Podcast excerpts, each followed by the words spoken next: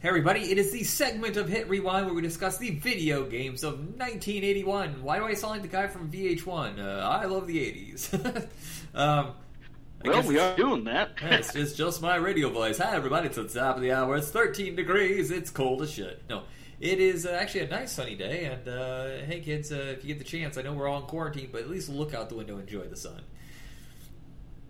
Are you inside? yeah, I got no sun here. I got clouds. Really? It's all going to be raining. If uh, if you're stuck inside, you might be playing video games now. Do you have a Raspberry Pi to play all these old games we're going to mention? Because let's just say the home console versions tend not to be very good. Um, I am going to step back for a second and let John take over because it was a very long, brutal day at work, and uh, I, my brain is just uh, Swiss cheese right now. Just I'm not going to make it. Go ahead, man. Take over.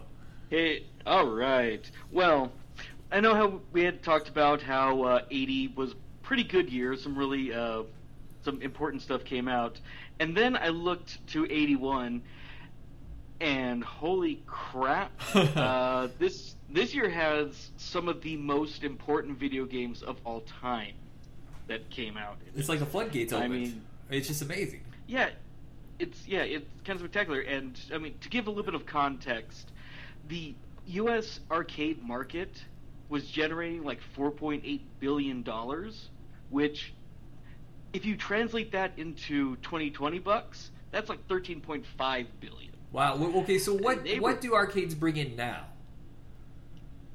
Nothing. I Nothing. mean, okay, it- twelve bucks look- is what was brought in last year.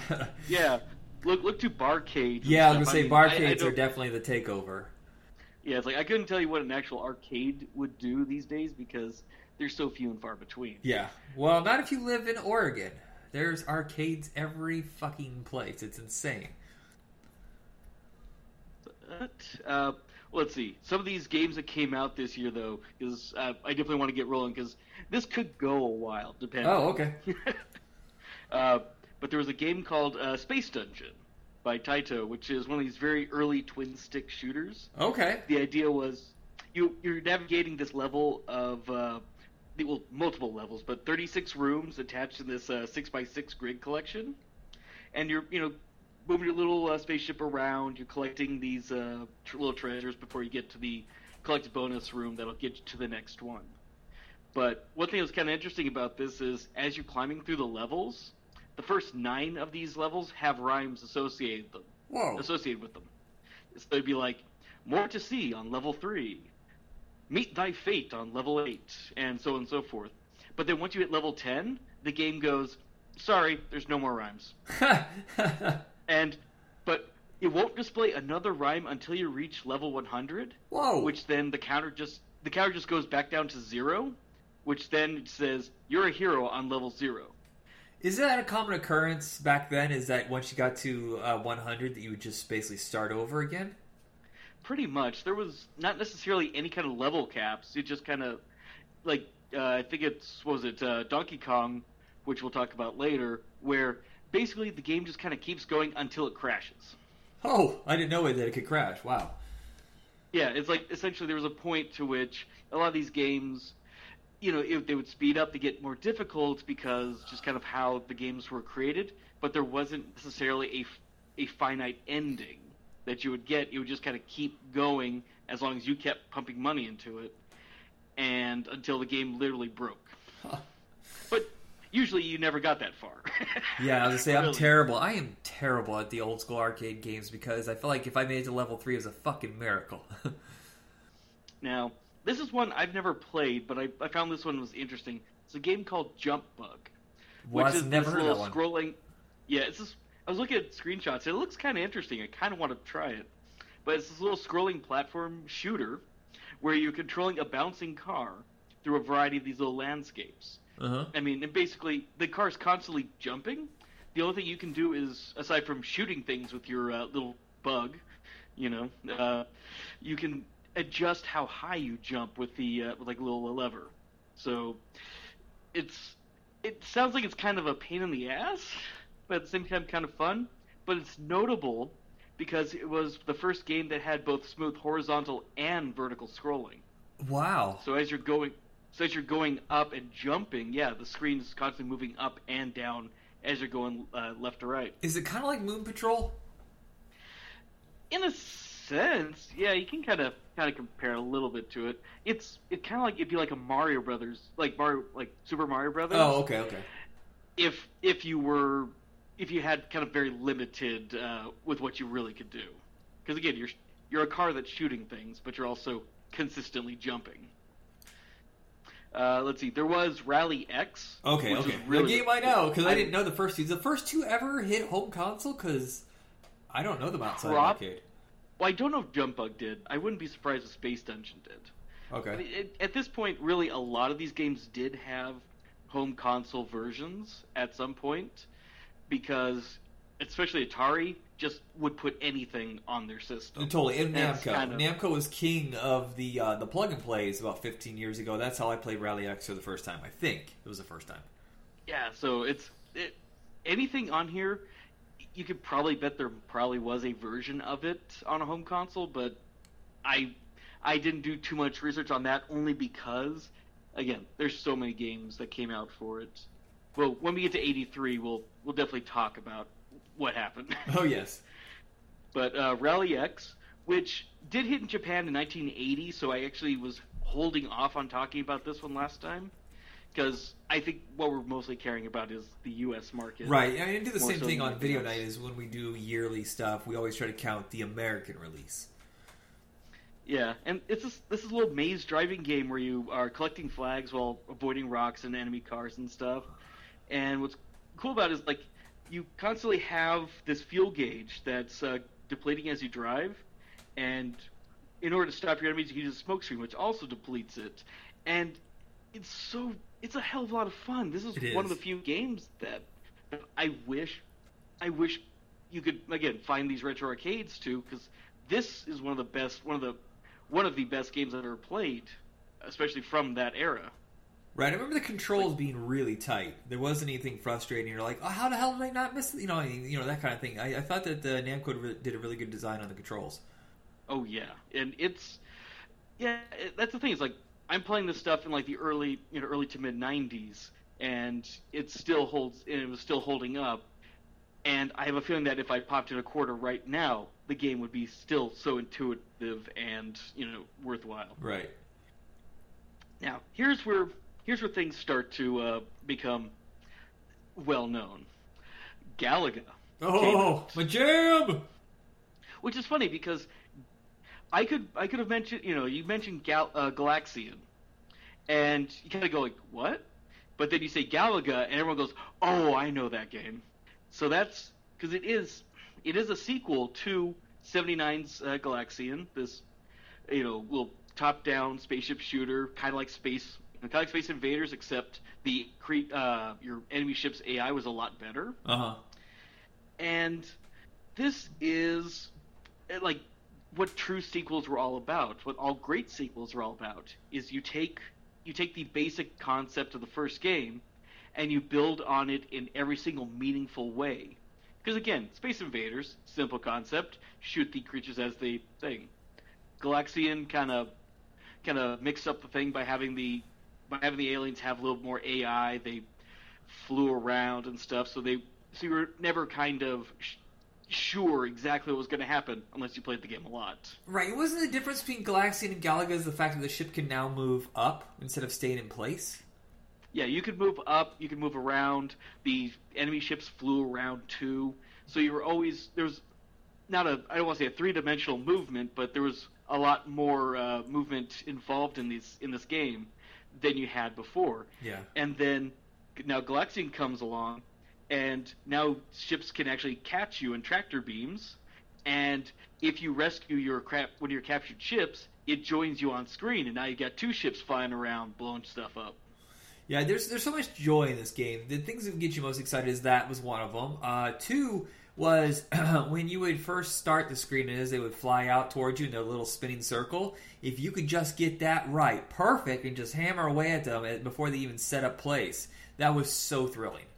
Yeah, because that that's one thing I aside from playing this in arcade, I remember this a lot from uh, playing Ridge Racer on the PlayStation because as you started booting up the game, they started giving you that, and if you actually cleared the if you you were good enough and cleared the levels, you could actually get like bonus cars and tracks and stuff. I totally forgot about that. But yeah, but that's just is this game still shows up in collections. Oh Like, yeah. If you find any sort of Namco collection, Galaga is one of the main titles on there. Well, my two favorite shooters from that time period are similar in a way. I mean, the way that Centipede breaks down is differently than Galaga, but it's still about the intensity, lining things up. You got the random, like the spider bouncing through Centipede, and then you have the the, the giant fly-looking one that has like the tractor beam on it, and then it would zoom around. And just it, there's something similar in how it's intense and very fast, and just as they're getting closer to you too, and not in the same slow derivative Space Invaders way. The way that Centipede and Galaga did it was completely different. Well, let's let's jump ahead a little bit and talk about Centipede. Okay, I didn't realize that was 1981. I thought that was 82. Go ahead. Oh yeah, that was an '81 game. You know, a little fixed shooter where you got your little trackball and Fucking moving your icon around the screen. I love the trackball. Now, now I do have to ask: Do you know? Do you know what the story of uh, of uh, Centipede is? it is. Um, I don't know. I was gonna make up something funny, but I got nothing. Go ahead. Oh, well, no, it's you got a little garden gnome who's you're armed with a magic wand, and that's what that little weird Really? spaceship thing is. I Yeah, you're What? a garden gnome, and you're protecting your mushroom forest from these giant invading centipede, spiders, and whatever. Oh, this makes so much more sense. I don't know why I thought it was set in space and he was like a, a little warrior, you know, like with a jetpack or something flying around shooting. I, I'm a moron. Just shut up. Just keep going. Well, well, there's nothing about it that, I mean, unless you look at the side of a cabinet, there's nothing about that would really tell you that. Oh, you're yeah, you're a dude armed with a wand. Yeah, you're like a little weird insect head or something. Is what is best you can tell, and you're shooting, shooting these creatures, and yeah, it's like there's no real thought. Yeah, like couldn't tell what that was about unless you like looked at like design docs essentially and stuff. you know, it'd be a really But cool game. the idea- a spin off of Centipede, which I don't think they've ever done this. If they have, correct me. It'd oh. be Oh. really neat if you had a two player Centipede. And you were both gnomes riding on top of a centipede, and you blasted away at each other through this maze. Yeah, I don't think anyone did that. I know there was. They did have the sequel Millipede, but uh, we'll talk. We'll go. To, we'll get onto that one. I'm sure a little bit later. But this was also a game that was intended to attract a female audience. You know, one of the developers was a woman, so yeah. you know she looked at it. You know, trying to make it a little more pastel, a little more colorful than some of these other games out there, and it did. It was pretty successful. So, you know, there's there's going to be a, another story later on that's going to be very interesting about that too. Okay. But uh, Teaser. back up. Let's back up to Defender. Okay, I Did get confused on Defender? Defender. Is Defender a sequel to something? It's was Stargate a sequel to Defender, or is it vice versa? Stargate was a sequel to Defender. Okay, okay.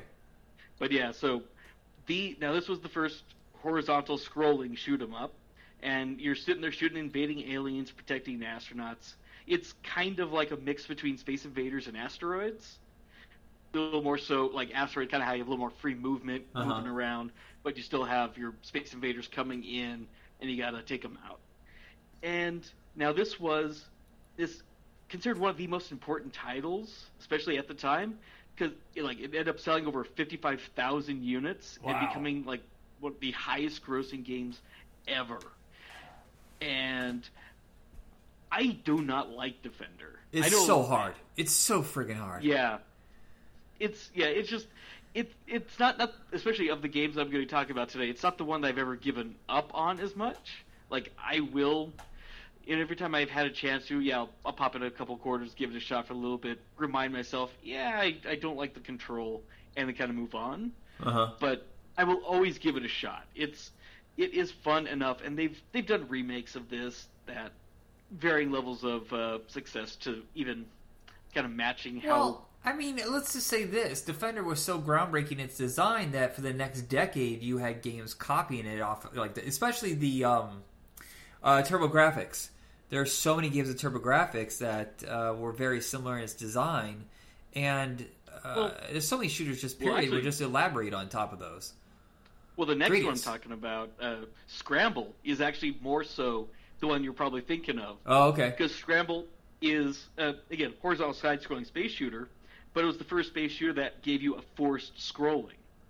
So you're constantly going to the right. Okay, so you could stop. Well, Defender is also the first game, I believe, to give you kind of um, a map of what was coming. Oh yeah, yeah. You had, you did have your little mini map. You were able, and again, you were able to fly around and stuff. So there, like I said, the asteroids kind of thing. You had a little mo- lot more movement, but you were more or less fixated in a singular area. Whereas Scramble, again, you're consistently moving, and there's unique each as as you kept going around. The levels were distinct and kept changing. So you had like six specific sections that you would end up flying through. And is this does this game have Vectrex in it? Because when the the ships explode, I, it feels like Vectrex. It looks unusual. Oh God. Uh, yeah, I believe so. Or is Vectrex all one? You can only be Vectrex because Defender. I don't know if you can combine well, both well, yeah, well, yeah, technologies. well, well, no, no. Uh, Defender was vector graphics, Okay. but no, this this one this one was more like was more regular pixel art. Oh right, I'm saying Vectrex because that's Yeah. the system. Vector graphics. I was like, no, I'm sorry. I apologize, everybody. I, yeah, I'm trying. Yeah, I'm trying to think of like I'm trying to think of like some of the effects in it though. If they had had little vec had any kind of vector things when you like when you dropped your bombs, blue stuff up. Yeah, yeah. if anything like that. Um, But, sorry. Go yeah, ahead. these- I, I apologize for taking us back to Defender. What was the next game? Uh, I apologize. Go ahead. Oh, well, the one we're talking yeah talking about Scramble right now. Okay. Now this Uh, one I don't remember. Yeah, it's it's. I will say this: I have played it. I know this. I couldn't. Uh, I could tell you more games that were based off of what Scramble did, though. You know, it's like R-Type and basically any other side-scrolling shooter that you ever played past this, past the uh, the mid mid to late '80s. If you've played that, you've played a game that basically built off of what Scramble did and it's you know scramble's fine you know you move it around you got you know you try to avoid the terrain as you fly up and down shoot things bomb things all that kind of good stuff it's Uh-huh. you know very straightforward i'm not going to go like it's the most classic of games but it is definitely one of those games that birthed a genre a, a specific type of genre now tempest Oh my god, Tempest! Holy shit, make me crazy. That game is nuts. Yeah, a three dimensional, and I kind of use three dimensions in quotations, vector shooter, where you got this little claw like ship on that you're controlling like a little dial, spinning it around the top of this little tube and half pipe thing. And basically, you just try to survive as long as possible, shooting all these different ships that come towards you. Now, this is a game I hate. Oh, like it's so stressful. But it's but it's because when I first tried to play this game, and this is like like with Tron as well, I did not understand what I was doing. so I did not get it, and so I just sit there and in my head, this game is worthless and blah blah blah. Er, you know, eh, I don't ever want to play Tempest. So many games. I'm sure- So many games I would do that because uh, Q*bert, I didn't understand the three dimensional qualities of it. I didn't understand like what's the one- the glove, Glax or something like that. Klax, Klax. Marble Madness. Yeah. the games like that. Just oh, when I don't have a straightforward, you know, if it's an unusual way of looking at something, uh, Zaxxon's the same thing. It frustrates me to no end. Yeah, see, Zaxxon I was good at. I had that on the PC. Uh, Q*bert, I've only recently played in a remake version that came out for like the PlayStation 4. So I, I finally played that. Uh, Marble Madness I've loved, but yeah, there's there's something about some of these games and and something to be said about the time where you know you want to talk about uh, Demon Souls and all these uh, games from From Software where the uh, thing is get good scrub. Yeah, well, you know, fuck around with Tempest sometime, asshole. Yeah, learn learn how to get good. Just But some of these no. things, like the ships, yeah, some of these ships had, you know, different behavior patterns, and then as you progress, the enemies like start laying spike traps on you. They'll jump lane to lane. It just there's a lot to that thing, and like uh, as you progress, some of the levels turn into like they're like called the black levels because you can't really see what you're doing because you don't get to you don't get the vector levels, so you're having to kind of figure out how much of the level you've got to go around. So yeah, that's that's definitely uh, definitely one that if you're good at it, I give you some props. yeah, not an easy one. But also out this year was Frogger. Ooh, I love Frogger. Now- oh, that's a challenge Yeah, though. it's- It's so challenging. This, such a simple concept because all you do is you take your little frog, get him across a busy street and some waterways to get him home. And now, uh, this is what I was kind of teasing a little bit before. Uh, even though this game went on to be like a huge hit, the U.S. publisher had absolutely no faith in it because it was look, it looked too cute. And it was, you know, they kind of, you know, pass it off as, oh, it's a women and kids game. Oh, but did they But, learn uh, anything from the previous year with Pac-Man? That's how that shit works. That exactly. This is exactly where I'm going. Uh, Elizabeth Falconer, who was this marketing exec at the time, uh, was looking to uh, was trying to pitch some of these ideas to license to their the executives of the company, and when they were you know kind of like passing it off, just sat there and speculated that some of these executives were the same ones that turned down Pac-Man. Oh, jeez. Morons, all fired. You're all fired. Get out of my office. they shut the fuck up after that. uh, she still she still had to convince them. Uh, so she she got them to agree to doing a uh, play test at this like bar, and you know with mostly male patrons, of course. And the game did well.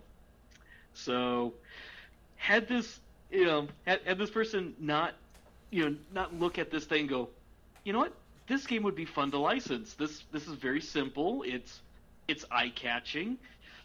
It's easy enough, you know, to to start, but challenging to do. We should give this a shot. You know, this one person didn't, you know, wasn't tasked to just kind of dig through crap to look for a game. We never would have gotten a game that's lasted this entire time. Yeah, it's uh, and we wouldn't have us uh, the whole episode of Seinfeld devoted to it. Yes, I I hate Seinfeld, but the Frogger episode is the best thing. the best okay, we're on different spectrums with that one, but also we would have the classic Buckner and Garcia song. Frogs. Yes. Well, they have what? They well, they did a Frogger one. They did a Centipede song, if I remember right. Centipede. Too. Or no, it's Anything- Centipede. I love you. It's such a weird ass fucking. Is that what it? No, it's not. It's ET. I love you or something. It's something ridiculous. They have they have the donkey. Do the Donkey Kong. Um. Oh, Well, this is gonna come up how on about we do that? I'm, I'm gonna torture you with Buckner and Garcia in 1982. Oh man. Yes, we'll both. I think we'll both have challenging music for '82. you know what's sad is But- to sidestep for a second. What? I feel bad that Oh, I don't.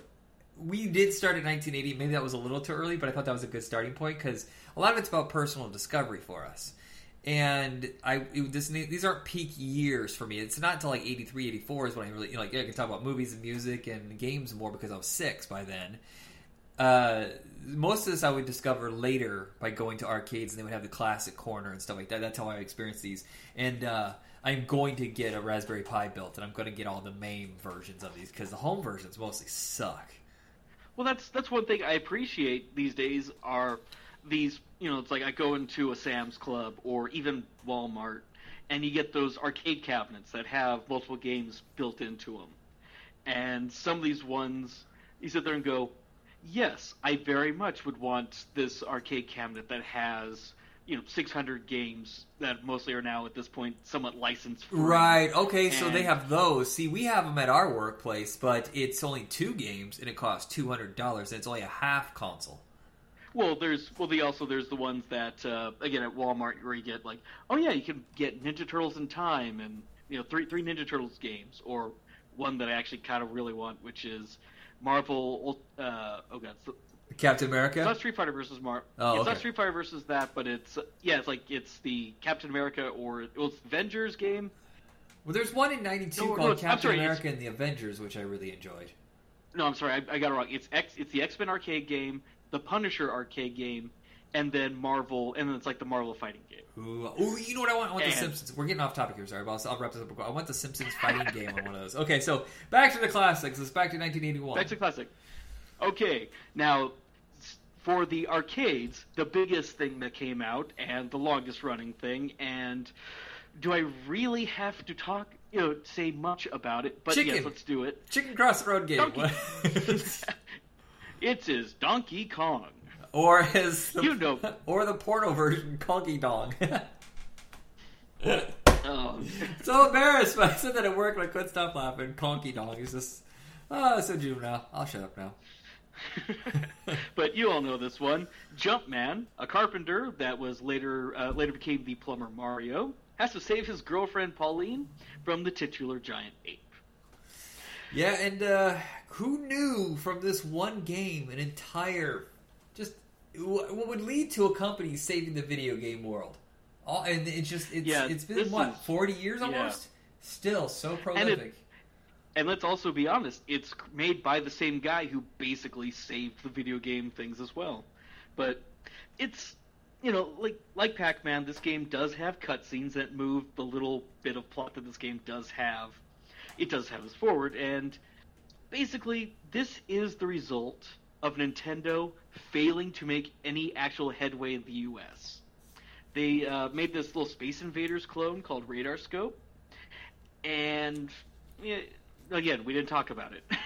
right. Oh, you know what? I thought it was Popeye. You're right. It was Radar Scope. Well, yeah, it was Radar Scope because the company president just you know wanted to see if they could you know take these unused cabinets and recycle them into something else, and this guy, uh, this this young little young little dude, uh, Shigeru Miyamoto, felt that he could, and so yeah, at the time they had this license for a Popeye game, and as you know, as they were building, as they were trying to do this, the license falls through.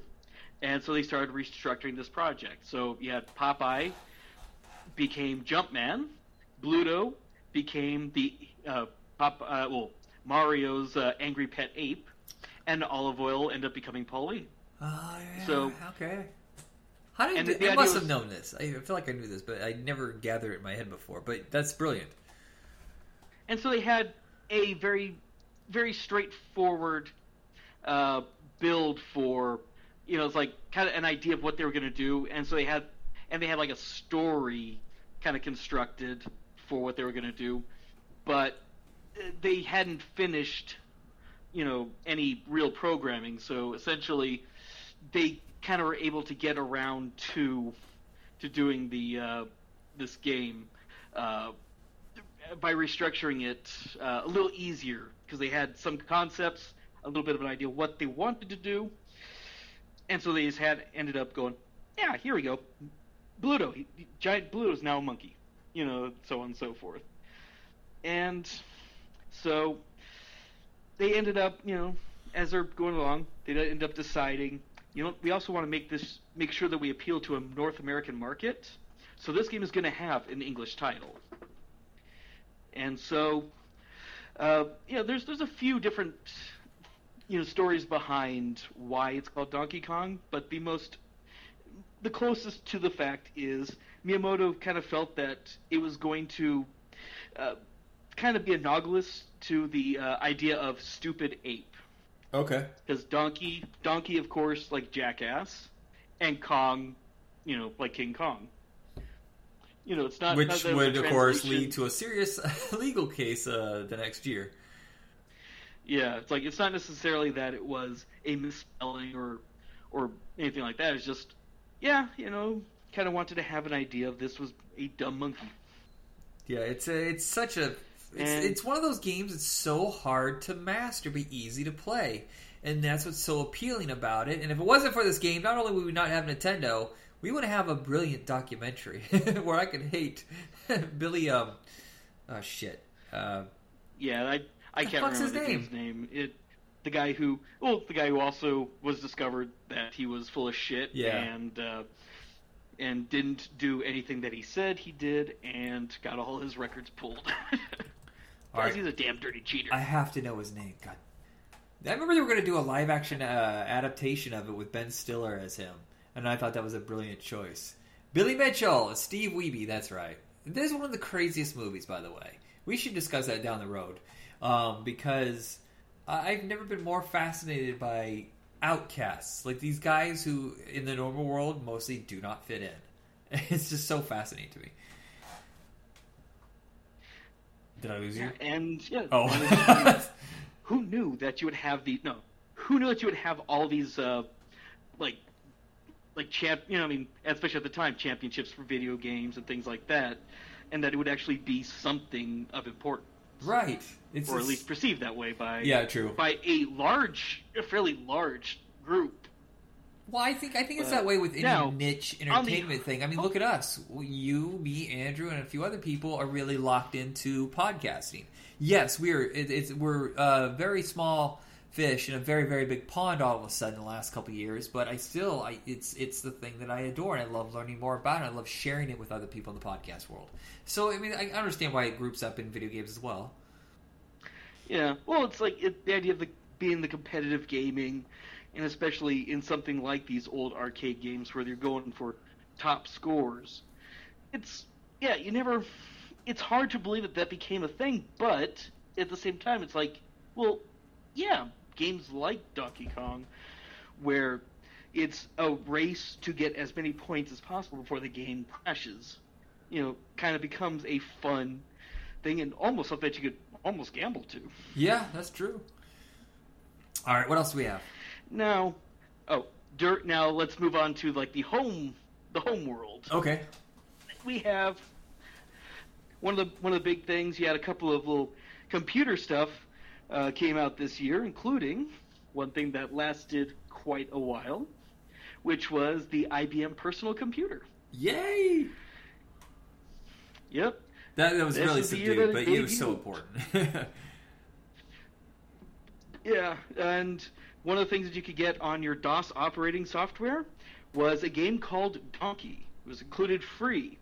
Now, it's uh, nothing really much to talk about. It's like you know, oh, you know, the those old like uh, what was it? That little, God, what was that game that you that you get on PC more? Oregon? Trail? You had like the little snake, the snake. oh, Snake okay. where it's basically this one was you're on a you're racing around a little area and you got to avoid hitting donkeys. Now, why am I bringing this game up? Because this sounds really stupid and again, just random programming thing. This game was co-developed by Bill Gates. What? Oh wait, no, I think So, I knew yeah. that from the Pirates of Silicon Valley. I forgot about that. But yeah, that's one of those one of those random things where if you could find you know find very old uh, find a very old program of DOS, yeah, you could uh, play some play some original uh, a Bill Gates original. That's amazing. I, it's uh, it's it, the little things that. Well, I mean, what's uh, uh, uh, uh, Steve Jobs also came from a game too. So these little games basically uh, built them up into becoming the leaders they are today. Well, okay, sorry, Steve Jobs is gone, but you know what I mean. Okay, and we also have where did we go? Uh, now on uh, the Intellivision, there was uh, a game called Utopia that came out. Well, let's also mention the fact that Intellivision is brand new this year, right? No, uh, Intellivision was last year. Was it okay? So is this when they did the huge marketing push with Bill Pim, uh, Bill Plimpton? Yeah, they were they were pushing the hell out of this of the system during the time. Uh, and again, lots of games came out for it. I'm, it's it would take forever to talk about everything. Yeah. But this is definitely like Utopia is definitely worth mentioning because it's the first God slash city building game, and also basically the game that uh, like the first turn based strategy game and real time strategy game. Basically, it's this two player game where each player controls an island, and you can either sit there and build up your own resources and then maybe engage your your opponent, or you can uh, you just keep kind of going for a higher score and try to beat your beat your opponent that way. Yeah. And it's like you have to keep your- you have to keep your population happy and safe. if not, you can you can uh, end up facing rebel activity, or again, if you want to fuck with your opponent, you uh, pay for rebel activity to happen on your opponent's island. Is this is it a text heavy game? Uh, from what I've looked at it, it's it does have graphics. It does have two little islands. I'm sure. Okay. I'm sure there's a shit ton of text, but uh, I mean, it's in television. Intellivision really wasn't that you know that sophisticated in like how much you can do on the screen. So I'm right. well, I mean, that's what they like, pushed though, was that it was so much more sophisticated than Atari. But when you look back at now, you can barely tell the difference. Yeah, it's like screen. If you look look for some screenshots of this, because this, I am I'm impressed with how much stuff is on there. And again, reading about this, it's this game was Civilization before it was before Civilization ever came out. Did uh, did you I ever really play wonder- the Intellivision? I'm curious because I've never touched one. I've never played it. I know I have I have played the Intellivision. I could not remember anything about this. Okay. This was a thing when I was like, like I was what, five or six or something like that. I know because I also I had an art I had an Atari Twenty Six Hundred as well, but that appar- I remember having it for longer than apparently I did because my dad said it like crapped out after a week. and I seem to remember having it longer, but that could have also been like daycare. you know, Oh, okay. like Yeah. I we found one at a garage sale around 1990, 91. And it came with like 30 games, and I played the shit out of that. I started collecting them later, but I never had a game system. I rarely ever had a game system when it actually came out. I always got it towards the end of its run or way after the fact. So I never got to play Coleco. I never got to play Intellivision. I can't. I feel like there's no. I never. Of course, I don't know anybody who's ever played Vectrex. Yeah, I I had a we my family had a Commodore 64, and I, I might have mentioned this in the last show, but uh, I have very clear memories of yeah I, I'm pretty sure I did mention this because we were talking about the fact that I played a BC video game. Oh, right, yeah. That. But yeah, it's like I never owned it on television. Like I said, I'm pretty sure I played it because I do remember that damn controller. but uh, but it's like yeah, I, I remember seeing collections come out when I used to work at a video game store, and I always kind of wondered because I remembered that controller. Just kind of went, how the hell are you going to play that on PlayStation 2? yeah, it's it's really weird. Now, also that came out, and this is for the PC or for Apple II, really. Let's, I think it actually maybe had a PC port, but at least Apple II uh, was Ultima. There's a subtitle to that, but I'm not going to read that. Uh, and it's the first game in the Ultima RPG series, which I think they're still making games for. I think so. Yeah. maybe yeah it's like it's it's been running a long it ran for a long time i have played one of them you know back in the early 90s i think it was like ultima 4 and i couldn't make heads or tails of that damn thing. It's so these games are so they are so dense. Like I, i'm sure if i played it now i'd love it but yeah at the time I was a little i was a little too young for it.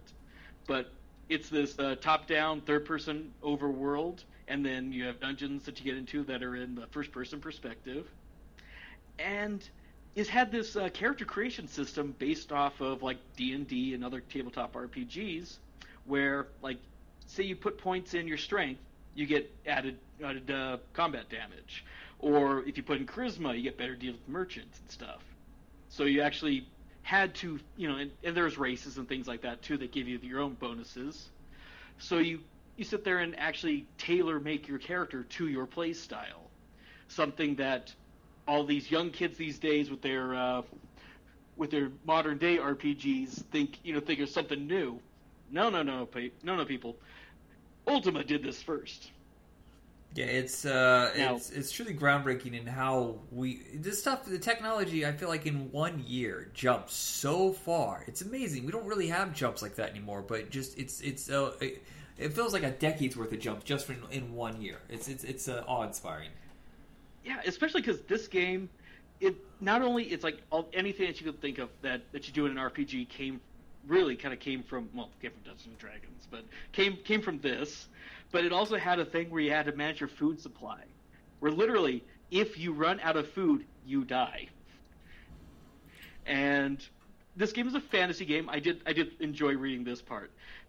This game is a fantasy game, but it also has a space shooting section and it's just there because the guy wanted to fill up all the space on the disc. He had a little bit of room left. He's like, okay, at this point, we're now going to start flying in space and shooting shit. It's like got no real point other than, yeah. Here's, here's uh oh, coffee. now I'll do what. Now one more RPG and then uh, something I, I know that you you would have appreciated. I kind of want to play. What? What Uh, are first- talking? No, I like RPGs. it's just the early ones. I don't get Yeah. excited until like the late eighties. Oh. Oh, Wizardry. Did you ever play that? Uh, no. Wait, have I? No, Okay. I, it was it was a PC game. You- Probably not. Well, this was this did get ported to the NES later. But, uh, Okay, maybe then I have because I used to have the yeah. Nesticle, the greatest name ever for uh, an NES yeah, emulator. bro. Yeah, uh, this one. This is a this game is a damn near impossible RPG. Uh, you can't save in the. It's a first first person dungeon crawler. You're you can't save in the dungeons, and because there's no auto map, you actually had to make your own maps. And it had permadeath. A what? So, you oh permadeath. The second you die, that's it. You literally have to oh, start right. the There's no entire game continuations. over. Okay. And all and all the maps that you did, well, sucks to be you. You made you made those maps. You might as well just burn them now. Oh no. Yeah, it. I remember playing. My, a friend of mine, Russell, uh, he owned it and let me borrow it, and he loved that game. He was great at that game. He knew, you know, he had, you know, binders and binders filled with maps and stuff. And no, no, no. I'll I'd play Final Fantasy. I'll play anything else, but wizardry, wizardry breaks people. Again, go, back to, go back, go back to this modern day thing of get good scrub. Yeah, fuck with wizardry you know, tell me how to get good. But okay, here's one I'd never heard of this game, and I really think you'd appreciate this because it's a game called Crush, Crumble, and Chomp. Those are the guys from the Rice Krispies, right? But it's a game where you create a kaiju and then stomp all over a town. that sounds amazing. What was that on? What system?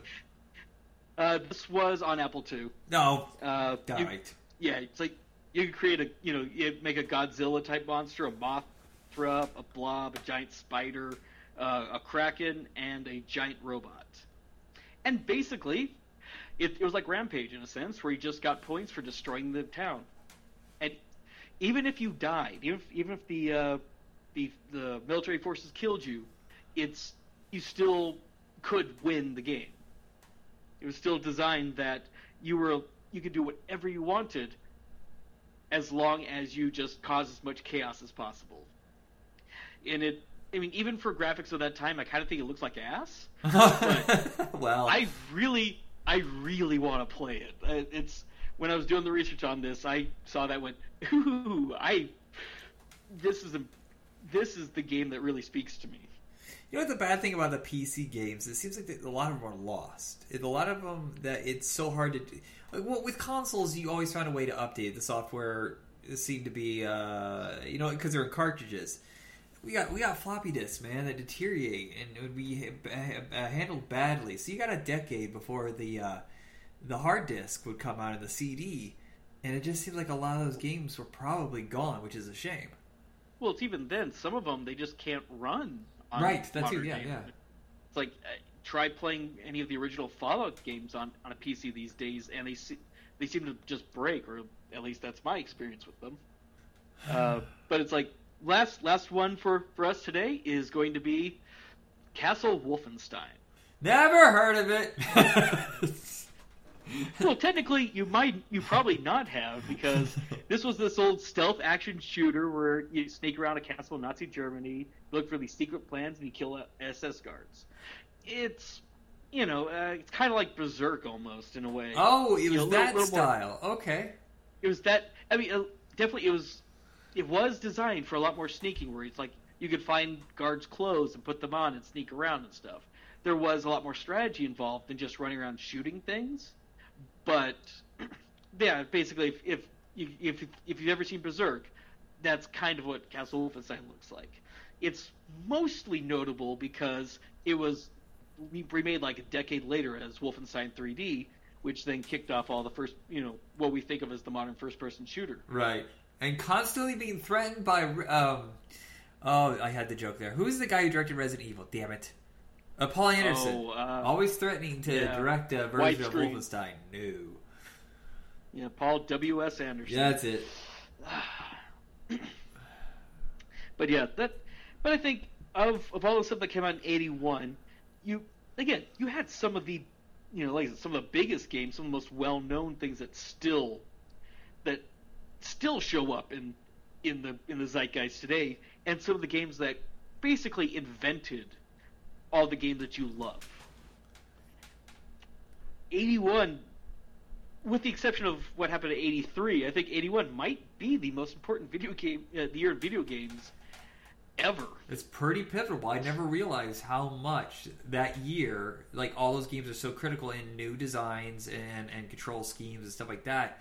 Uh, just pushing it forward so fast. I, I'm now I'm a little scared that 82 is going to suck.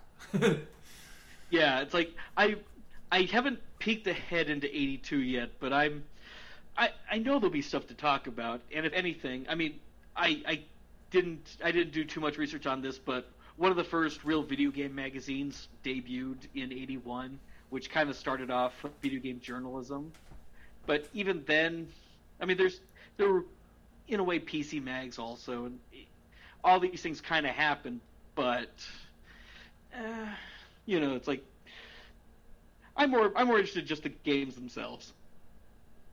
Yeah, it's. Uh, I'm eager to hear what's happening. I'm just curious if it's going to hit this level. But that brings us to the end of this episode because I'm losing my voice, which is a little nerve wracking because uh, you know what happens. We all know what's going on.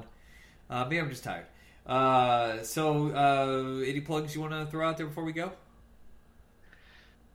keep checking out everything that we got uh, from Hit Rewind. We got some. I, I am particular a huge fan not only of our previous uh, video games episode, but our music episode, and Yeah. especially, yeah, we got some good music on that. And definitely, when we get to the to 81 in music, we're definitely have some good music there too. Yeah, so if you are a follower of Retro Rock Entertainment, I am. We're reborn. We're Phoenix out of the ashes as Hit Rewind because I'm getting older.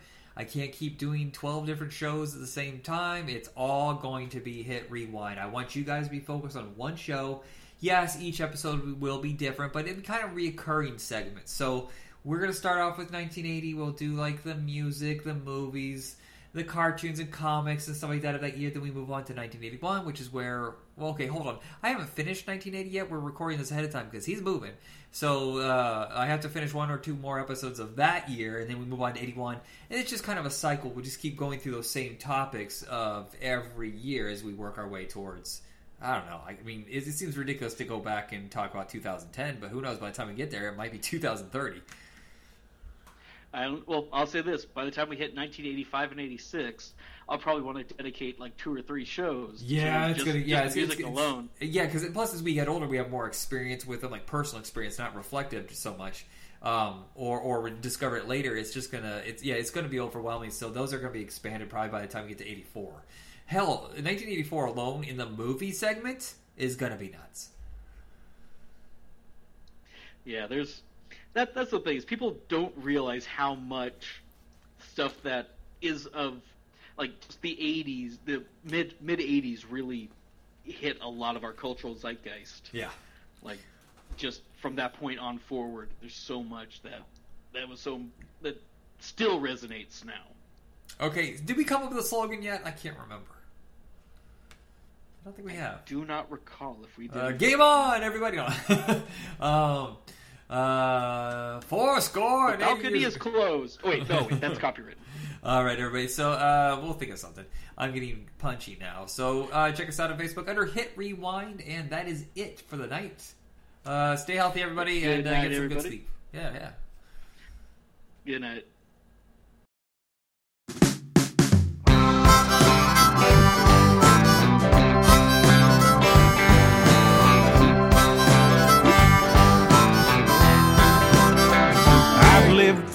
Canal.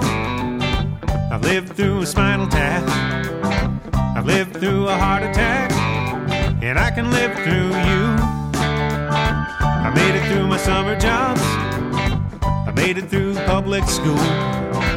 I made it through state school. And I can live through you. Yeah, I may be stumbling. Yes, I let my friends fill my head with junk. Yes, I've seen some sorrow and I've seen some sin.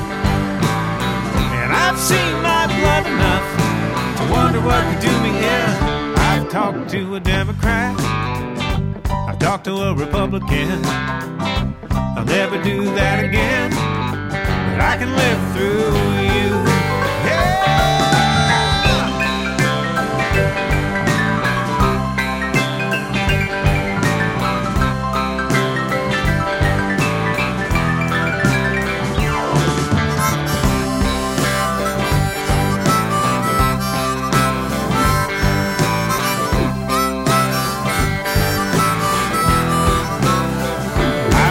in small towns, and I've lived the city life, the subtle trauma of suburban strife, and I can live through you. I made it through gym class, I made it through the school dance. Neither gave me half a chance, but I can live through you. Yeah, I may be stumbling. Yeah, Yes, I let my friends fill my head with junk. Yes, I've seen some sorrow, and I've seen some sin.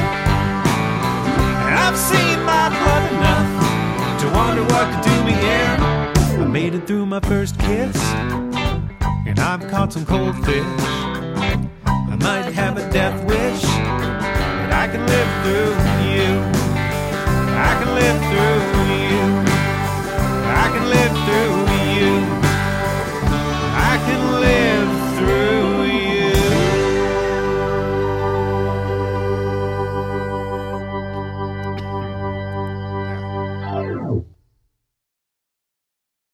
Hey everybody, it is the segment you all love. I know we've only done it once, and I'm lying, but it's called The Scholars of Sketch, where we go through a classic variety or sketch show over the last 45 years. I'm your host, Michael. Tony's on the other side, and uh, I lost my breath for a second there. That was weird. Um, uh, so we started off with the first five years of SNL, and we're just gonna be working our way up through the 70s to the 80s and on till now. And uh, this episode is devoted to the Muppets, all the iterations of the Muppets. This is the only one where I think we're going to bounce around because the Muppets is the only sketch show I know that has been reborn over and over again. Yeah, it's pretty. It's pretty prolific. I mean, like, uh, they he I, Jim Henson. I mean, when they when they took that show off the air, it was like number one in the ratings. It was it was killing. But he wanted to leave on a high note, and which allowed him to like you know do movies and then you know, you know, all all the other kinds of shows and specials. He didn't want to be boxed in, so you know, it, Yeah. really allowed him. It really it really allowed it. Him ending the season early when he did allowed it to not get stale. To make all these different, you know, uh, different vehicles. Whereas if he would have just like let it, maybe let it go for another four or five seasons, and may have become boring. Who knows? You know. Yeah, that's the one thing I think he's always been ready to pivot. He is is similar to George Lucas. I think if Lord, uh, George Lucas hadn't failed so many times after Star Wars, I I think it would have been different for him. Whereas Jim Henson had a lot of success outside of the Muppets and Sesame Street and stuff like that, and he was able to bounce around with other projects throughout the years. And they're all they're all kind of like like puppet related or Muppet related, I should say. You know, it's like you know, it's not like he went and did something completely. Out, it's not like it's not like George Lucas went and did something like uh, crazy un-sci-fi related. Same with the guy. I wouldn't say he had. You know, he never. They kind of stuck in the stuck in the wheelhouse. You know. Yeah, maybe yeah. Jim Henson's Lethal Weapon. That's not going to happen. yeah. So I would love to see Kermit and Fozzie as partners, and Fozzie like, ah, Kermit, I'm getting too old for this shit. ah. A hard, a hard-boiled buddy cop movie. Gonzo as, as Bruce Willis in Die Hard. um, he's just trying to get to Camilla. the um, At all costs. oh my God, Scooter. Uh, no, no, not Scooter. I'm sorry, Bunsen and Beaker. Now those would make a good buddy comedy.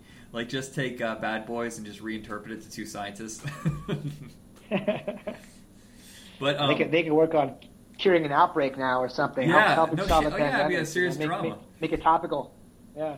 The um, I had a roommate, by the way, who looked and talked just like Beaker. It was bizarre. He even held his lip in the same way. So, but, and it's kind of cruel now, but we kind of called him Beaker behind his back. But he used to just kind of talk with his lower lip out like that and kind of mumble, and it was just I bizarre. think I think anybody who has like a weak chin kind of resembles Beaker to like to some degree. Yeah. Everybody kind of makes that association. There's been a few guys I've noticed throughout my life. Like that guy's very Beaker like because he's got like you know like kind of kind of like a weak chin, so you can kind of like you know see the comparison. You know, it's it's appropriate that we bring up the Muppet Show immediately after the uh, this SNL because that's where the breaking point between uh, Jim Henson coming off of the uh, the, uh, the Sesame Street and testing out some more adult material. And if he hadn't done that, I don't think he ever would have created the Muppet Show. And I don't think he would have built some of the relationships he had. True, he shot it in uh, England. He didn't shoot it in New York. But I feel like a lot of those guys that showed up on the Muppets were like, "Hey, this is just like a younger, cooler, hip version of um, SNL." So it, it's not as risque, but it's like what all the cool kids Yeah. are into. Yeah, because I mean, you really were kind of trying, was trying to make it like uh, appealing for both adults and children. So I guess if, if you know what I mean, it's I guess they feel like if he could put his work, you know, on on late night, it, it was it was definitely you know, uh, you know, it- definitely was he's showcasing some more mature types of humor. Um, what, what I gathered, he had a spe- uh, Jim Henson put out a special uh, Val- Muppets Valentine Day special in '74, which he made it uh, in England, and then he came over uh, I guess in between shooting that and his next uh, kind of special pilot, and he, he did some SNL work, and back to England, and then did a special in '75. The um, oh, what was it called? Uh, oh, Sex and Violence. Such an odd name for a Muppet special. No kidding. I had no Violence. idea that's that'd be the name. Yeah. I, I had I, had I like I, I was I was listening to a documentary about it and I, like, I had to go look it up. Is that the name of it? I thought first I thought like they had to have said sense and violence or sex. It then it was yeah. Uh, sure enough, it's sex and violence. I was like weird. So, which you know because could it could it sound any more mature? So they made that in '75, and then um, and then I guess then they decided to do uh, work full time. They just kind of uh, SNL and them ended their partnership, and they just decided to do full time work on their on their show. But that was part of like part of the process. They were shopping it around. It was almost like you know, introducing you know pilot worthy stuff. You know. Yeah. The um, I, I don't remember seeing. I didn't see this during its initial run. It, it reran for God, it feels like a decade, and then it moved over to the Disney Channel. And it was such a huge success. It's kind of a shock to see that Disney Plus does not have this. They own the rights, but it is not on their app, and I have no idea why. Yeah, I don't know. I mean, was it initially a CBS property? I, I don't know if it was bought out by ABC or. Um, Well, you know what? Yeah, you bring that up. You bring that up, and it is interesting. Okay, so I do know this. It was never on a network. It was produced by ITC, which was a British company. Um, they did a bunch of movies. Most of them failed horribly uh, outside of the Muppets. I think their last movie was Fear of a Black Hat, if you remember that documentary, mockumentary. mockumentary, yeah. Yeah. No, of course, that was hilarious. I think that was their last production. So the rights might be in limbo based on that, but I do know that Shout Factory bought the ITC catalog. But they don't have the Muppets either. So I wonder if that's a legal fight that's going on right now because Disney has the home video rights and they own the characters and the, the basically the property, but they may not own streaming rights. I don't. It's, that might be the problem. Yeah, I'm not sure either. You know, and oddly enough, I know. Um, I think uh, there was one episode in, in where uh, some of the a lot of Star Wars characters were on on some of the uh, on on a Disney episode. You had uh, Mark Hamill and some of the other uh, R2D2 and C3PO, and at the end they were singing like "When You Wish Upon a Star" with like almost like a, a spaceship-looking version of Disney Castle in the background. Uh-huh. Like how you know how. Uh, how how oddly prophetic that that would uh, they, you know Disney would end up owning both you know That's true. Wars. And and I think it's interesting is that so much of the show um, are cover songs. There's hardly any original songs, and they would Yeah, just take so whatever they- was popular like ten years ago and then do their own Muppetized version of it. Yeah, they did like early on. They did a lot, a lot of lip syncing uh, stuff, like early, early on before they were um, before they were on the on before they had a show. When they did like bits on the local uh, the local DC stuff, it would be a lot of like lip syncing, and then then they started doing their own, you know, they started in their own Muppet voices of, of songs, you know, as as as the, as the show started. So it was. I mean, the show was. I mean, I guess it was technically a sketch comedy variety show, but it was very musical. A lot, lot of musical numbers. It was pretty pretty musically heavy, as opposed to SNL, which you know would kind of like break in the the uh, the uh, break between the skits. It was like almost like I don't know, fifty to sixty percent, you know, musical numbers throughout. throughout Yeah, well, I mean, SNL was that way though. Remember, we watched that first season, and it was like, wow, that's a lot of songs. That- Is Paul Simon just basically a musical true. guest? Because like that's what it was in the That- seventies, though, is yeah. that it was so heavily music oriented. Most of the guys hosting variety shows were musicians, not comedians. That's true, yeah. Especially the first season of SNL, it was like I think they had like six musical numbers or something in that first episode. So yeah, But I, I the fact that he did pull the show so early in its run, and, and here's the weird thing: is I thought the show ended before the first movie. It's actually, I, so I thought the show started like in 74, 75, and it was only on for three or four Yeah. years, and then they just jumped into the movie. I didn't realize that they had made the first two movies while the show was still in production. yep, yeah, exactly. I think it it ended like in 80, 81, something like that is when it was was when it was finished. And uh, they, and yeah, they were like they were like, you know, I can't remember what the, the ratings were. I mean, but, you know, but they were they were huge. They were like they were like a.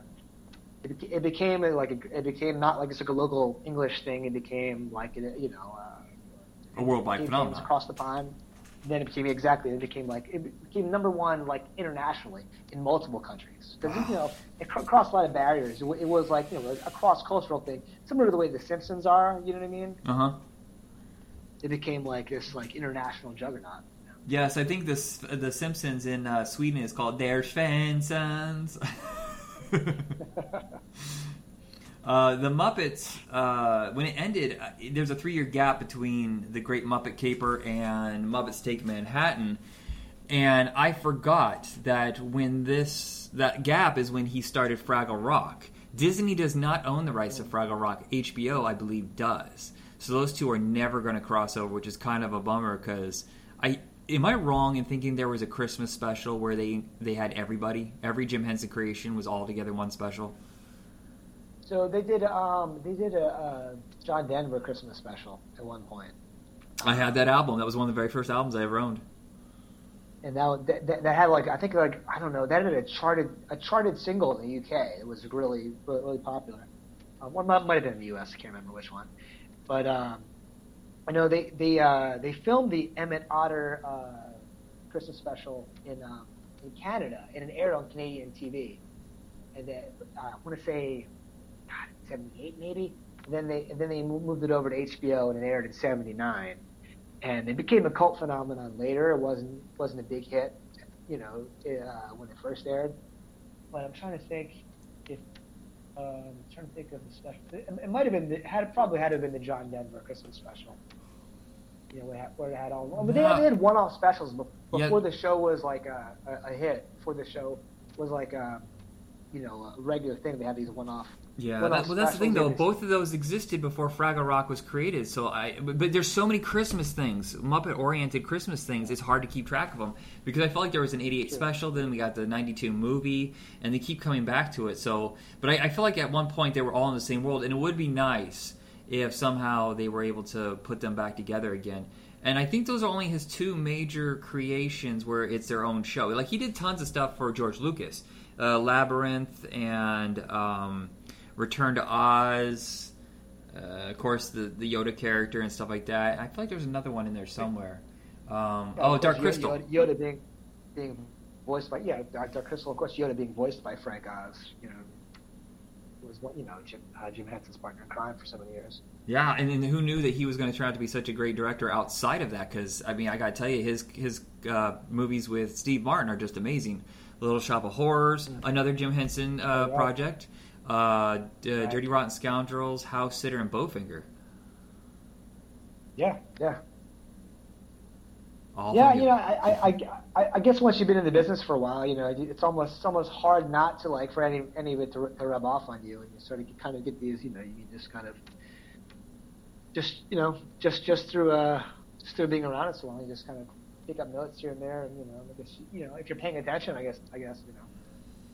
Before we go into the characters and some of the, the repeated popular sketches, uh, what do you think about the spin-offs, the, the sequel series that were in the... There's one 97 to 99, I think, and then uh, the one that was out a couple years ago. What did you think of those?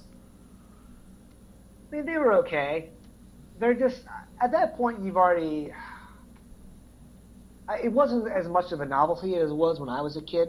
You know what I mean? Because we're similar ages. So when that was such an event as a kid, you know, just something you would get excited into and tune into because, you know, it, it seemed like it, it seemed like it was something for you, but also for your parents. And then it seemed like you know, you know, like the um, I don't know. It just seemed um, it just it just seemed like like a weekly event. It seemed like you know what I mean, something like like that like, like you know it, it's an NBC you know coin term, but it definitely was must see TV. You know, and uh, whereas when it came in the late when it came when it kind of reinvented itself later, it just seemed like like a last gasp.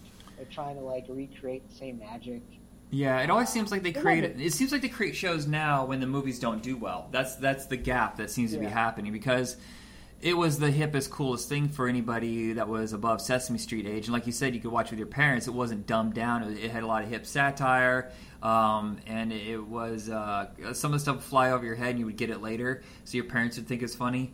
And Right. when the shows came back, the property was kind of in a limbo because Disney bought, if I remember, Disney bought the Muppets for Muppet Christmas Carol, and then they did um, Muppet Treasure Island, and then they did the show. Mother Treasure Island did fine, but the show seemed like, uh, hey, we need to get the property, you know, get people talking about the property again before we do another movie, and that show the show just didn't it didn't feel right. It felt uh, it, it was just an updated version. They weren't on a stage anymore. They were doing a tv show running a network. And i felt like a lot of the sketches Right. i literally saw i can't believe this i literally saw uh, the plot of one of the muppets tonight repeated on the new muppet show. It's the same exact plot. I couldn't believe it. It's the one with elizabeth banks. I can't remember who was on the, the other one but um, oh it was michelle pfeiffer. And it was literally just someone lifted the script, took out Michelle Pfeiffer's name, and put in Elizabeth Banks. It was the same exact script. Yeah, it really they just seemed like they were just trying to copy the same formula and kind of tweak it, tweak it a little bit to make it uh, up, uh, to, to update it for you know for the for the current, you know, uh, to, uh, uh, for the modern era or, or as it were. But yeah, it's weird. Like I was watching like um so with the, with the earlier shows, the Valentine's show and then the um, the uh, Sex and Violence, they uh, they had to make it. Um, they, they're really uh, they're really enamored with the show within a show concept. So whereas like um, the Valentine's show, I think it was kind of either a talent show or something, and then I think the uh, the Sex and Violence was like a beauty pageant, and it was so they're always like you know you, you always had the on the on stage off stage interaction, and that's kind of what made the uh, it, they follow that same formula into the Muppet Show, which is kind of like follow, kept that same dynamic. Uh, I don't know. It just seemed like stale once it once it came into like the '90s and they were still doing that. You know, like doing this like, you know, It was old hat. Yeah, but it- the funny Yeah, thing is, exactly. the Muppets does did set a trend. I mean, there's so many things they set up in the behind the scenes, which I find more interesting than the actual sketches and the musical numbers. I love the stuff that's taking place behind the scenes, and right. you in the 90s that blew up they started doing that with the larry sanders show they started doing more sketches on True, yeah. snl behind you know you would go behind the scenes um, uh, what was the other one i was thinking of there's another show that was what's that Oh, you you'd be take, taking a peek behind the curtain. right yeah conan uh, did it a lot um, but i just feel like that was a uh, it wasn't a fresh idea by the time the second muppet show came around Right. I, I mean, and like, I, like, and I don't know. I mean, I don't know what, what would have worked. You know, it's hard to say what, what would have been like a recipe for success. Do something completely different, do more of the same, tweak it slightly. You know, I mean, Yeah. that's, I mean, Well, I, I think? The new Muppet Show, the one from a few years ago, I think that's exactly how it should have been done. For some reason, the audience has rejected it. I'm enjoying the hell out of the new series because it's all behind the scene. It's all about the, the antics that go. Oh, that's the other show I was thinking about. Thirty Rock. Thirty Rock is behind the oh scenes. yeah, yeah. yeah. But um, the Yeah, Muppet that- Show, that- I don't know why. That's it got almost, that's almost entirely, it's almost entirely behind the scenes. Yeah. You know what I mean? But why do you think they rejected the new Muppet Show? Because I think it's actually really good. you know, I think there was just such a gap time between like the the last one in the '90s and then and certainly certainly the original. They just really didn't have the same appeal, you know. And then there's so many other things to compete with. There's so many other shows, True. True. you know. So you weren't captivated, certainly like you were back. It was the first time there was like you know it was fresh, creative. There was nothing like it on TV. You know what I mean? So there was no uh, 24-hour cartoon channel Right. Yeah. There's there's, there's, there's, there's in trying to find a kids show on Saturday afternoon, or uh, I think we showed it like five or six where I lived. You know, there's no competition. It's just sports on the weekend. That was a brilliant move on their part. And also, if you're in syndication, the demands on what your ratings are are completely different than they are in a network television show. The Muppets, the new Muppet Show, might have been better if they waited a little bit and then launched it with Disney Plus. Right. Yeah. No. Yeah. True. Because yeah, you can watch it at your at your own leisure, your own pace. Whereas, you know, I mean, you you have you split so many ways with so many different, uh, you know, uh, platforms, and there's only so there's only so much. You know, I mean, now now of course where everyone's stuck inside, but you know, you have all you know all the time in the world to watch everything. But like, there's only so much, how many hours a day you can watch certain things. So Yeah. And do you do you think the next generation likes the Muppets? Because I know the first movie did great, but I think it's because of the nostalgia of our generation. But the second one bombed, and I'm wondering if it's because kids under 20 don't give a crap about the Muppets. yeah, I think I think that's pretty much it. I just they don't, don't I think they don't find it as I don't know. I don't. They, they, I think I think I think they don't see the novelty, you know, of a puppet. You know. Why isn't the CGI? Is probably the first thing that pops Yeah. your head. Why is that physical? Why is that really there? You know, you know, it's, it's like my kids would focus on like like the wires and like the sticks moving if they could see them. You know what I mean? yeah. And whereas I, I guess I was aware of it as a kid, but I just didn't. You know, I mean, I, of course I realize it's not real. You know what I mean? But I just didn't. You know, I just kind of like spend. You know, you just kind of that. You act like they are. You know what I mean? You know, Kermit's not really riding a bike. You can see how awkward his legs look riding a bike in the Muppet movie. Yes, But but how just- did they do it? I want to know how they did it. I cannot figure this out. It's still it's still cool that they pulled it off, you know. Whereas kids don't don't the, the mystery and the wonder isn't isn't- what it was for us, you know. Because everything everything now can just be wiped away with, with blue screen and CGI. You know, there's no strings, there's no wires, there's no nothing. And I think the spectacle that you enjoyed of the early show is that they just they brought these characters to life. But it's more than just the fact that it's puppetry. I think it's because they focused on the characters first. And I think that's what's Yeah. missing. Did you watch the Happy Time Murders? Yeah, I did. They didn't really care about the characters that much. I think it was more about outrageous behavior, and I think that's why it doesn't work. Yeah, it was just it was just dude, it was puppets doing outrageous stuff for the sake of being outrageous. You know what I mean? It was just kind of it, went- and it just got it got tiresome after a bit. You know. Yeah. But um, let's talk about the characters that made this so special. Now, a lot of these characters I'm going to bring up ha- weren't originally part of the, the, the first show. They were added through the years, but now they consider them the main characters. And I'm cheating because I look on Wikipedia. Um, we, we don't really need to start talking about Kermit. Kermit is the everyman that everybody connects to. Um, but um, Miss Piggy. Well, well, well, Kermit is the very first puppet that Jim Henson ever made. Oh, very- yeah, really? as a teen. Even before Sesame Street? first- yes, even, that's the very first thing he ever made. okay. You know, even though he was, even though on his first show, Sam and Friends, he was like he was like kind of like a side character. He Uh-huh. was the very first thing. So even though he wasn't the focal point, and even when the Muppet Show aired, he wasn't the most popular character. He was just he's the first. He's a, he's a he made it out of an old felt coat and a uh, ping pong ball that he cut in half. You know, the first one he ever had. Well, if anybody is Jim Henson, it is Kermit the Frog. That he's putting everything of who he is into Kermit. He's the everyman that has to surround himself with these lunatics and organize all of it. Yeah, he is the um. So like he he originally when they when they did the original like the the uh, the Valentine show and the the other um uh, the Sex and Violence show, they had this other guy who was hosting the show, and then he act they made him the band director, but they decided to bring Kermit in, you know, to, to like tie because he was like he's the longest he, he used to do like late night segments, and he would do he would do segments on Sesame Street, and then he was the most well known. So they brought they figured they'd bring him in and tie the whole thing together, and he he would be a natural host since he's like because he's like he's more recognizable. He's like he's like you know what I mean. He's pretty much a household name at that point, going a, a decade back. Uh huh. So, And I think yeah, that Miss Piggy is uh, is the exact opposite of Kermit. And I think that's why they work so well together because every bad behavior seems to be in her. She's too emotional. She's violent. She's an ego freak.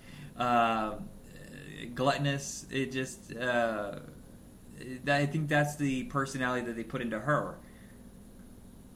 Yeah, she's she's she's being the uh, typical diva, and he's he has he has to manage all these personalities to like put on a you know put on a decent show. He's like the you know neurotic Gonzo, the you know the the uh, Fozzie who's no sense of self awareness. You know. Yeah. uh, Well, the weird thing is though, he He seems goes- to be the most insecure. Fozzie seems to make the jokes because he has to function, or, or without him, he doesn't know what to do. Right. Yeah. It, I mean, certainly off stage, he was like, it's like, so, so that was funny, right? And like, you know, and like, and of course, you, you have the uh, those Statler and Waldorf, who are also on that sex and violence um, uh, special. He, uh, he, he brought them, he brought them out to like, you know, keep everyone's ego in check, especially, especially Fozzie's. You know, what's funny is I always joke that when I get older, I'm just going to be like the Statler, and you'll be the Waldorf of podcasting. We're just like, I loved it, I hated it. You're right, it was terrible. It's funny. They, they're always like, why do we why do we keep coming here? Why do we keep torturing ourselves? they like, they're like, why do we do why do we do this to ourselves every every week if we hate it so much? Good question. Nothing else to do. but I um, guess if you're old, you know. Gonzo, it's funny as Miss Piggy was not really one of the main focuses in the first season. She just worked her way up to being, you know, the romantic lead. But I think the most memorable sketch of all of hers is Pigs and Spags. I think that's basically the biggest, most popular reoccurring sketch. Yeah, I think that happened in season two. In the first season, uh, they had like some kind of like kind of forum where they would talk or something strange, and then they also had like this thing with these houses. They had house these like like Muppet houses talk to each other. It was like a housing, and they had all these house related uh, puns, and then they started doing this pigs in space to kind of like mock uh, 2001: Space Odyssey and uh, Star Trek and things like that and it, and it became like a serialized drama, and that kind of that really took off. Actually, I'm trying to think. Did they have any other reoccurring? I mean, they had Sam the Eagle who would do the news bits, but that's all I can think of. Everybody else would just come in and out of sketches. So they brought some characters uh, from the specials previous, Sam the Eagle being one of them. Um, Scooter came later, um, and then they, they tied a whole backstory to him where he be, he was the um, he was the son's you know he was the nephew of the owner of the theater, which he found that out later, and then like you know there's characters they introduced earlier, but they give them a backstory later. Like Robin was in one of his uh, early first season where he was just singing a song. They bring him back later and make him the uh, the nephew of Kermit. So um, I'm trying to think. Like they had an original janitor who they Oh, subbed out for like for, for for Beauregard later. They just felt he'd he'd be a better fit. So they were kind of like trying stuff. You know what I mean? Not everything was uh, not everything was linear. You know, sometimes it'd be you know, Fozzie started off with a diff- different voice, and then they kind of explain it away later. Like, oh, I was trying to do a John Wayne, Wayne voice or something of that nature. You know, so they gave him a lighter voice to see him make, make it more like you know, make it more affable, I guess. Hmm. I didn't just know. like anything, when- any any early show, you can see how like things change. Like you look at the early Simpsons, their voices changed. With Family Guy, you know, so you find Right, like, right. Well, Family Guy used to be funny, and then it got popular. Yeah. Yeah, and the- you know, then things, things become another one thing and it just becomes sensational, almost from the point of like you know the writing becomes lazy and they just Yeah. on being sensational. Well, now it's just pop culture references, and um, Right. I think maybe that's why the the second Muppets doesn't work is because it is so heavily right now. This is the popular thing right now. We got to make a spoof of this, and, and ten years later, no one knows what they're referring to. That could that's a problem with a lot of old sketch shows. Right, I guess the, the original Muppet holds up. Muppet shows holds up now because I guess even even for the for back when it was, I guess it was dated because it's kind of vaudevillian the shows they're putting on. Well, yeah, So I think that was during the kind of- revival of that kind of era, where where people were interested Yeah, in the so- twenties and thirties. So it seemed classic, and even though if even even though you're watching the '70s, it's not really tied to the '70s. Even even I guess when the human hosts come on and some of the hairstyles are '70ish. But besides that, you know, you wouldn't know any like like you know some people wouldn't know who Rita Moreno is or some of like you know, you know some of the guest hosts are. But besides that, it's kind of like you know it, doesn't seem so so dated. Whereas something now is like you know it'll be it'll be related to like a internet fad or something. Right. Or, or let's talk about the most dated sketch show of all time, Laugh-In, where that is clearly Oh, yeah. of that era and it doesn't work anywhere else. Yeah, yeah, very very flower powery with like a lot of like references to like stuff that's like too in the moment. Yeah. Sock it to me, fucking Nixon. Uh, So, well, so I, I guess that's why like a like an animated show or like sometimes or like you know a, a puppet show can work on different levels because it's not you know doesn't necessarily have to be you know pertaining to a certain time and era. You know. yeah. Is let me ask you this: Is Scooter supposed to look like John Denver? Is that a coincidence? It's a coincidence. Yeah, I was the the guy. I can't remember the guy that does the voice, but he was like he started off as kind of like um, like almost like a PA to like Jim Henson. He was like an assistant, and he had like he was 18 at the time. He started. He had like um, this kind of like enthusiasm, which is like what, what, Scooter was. So the fact that he looks like him was just a pure coincidence. I mean, because the guy that, the guy who does the voice of doesn't even wear glasses. They just you know what I mean. So maybe it was some kind of odd coin- coincidence, or maybe it was in the back of their mind.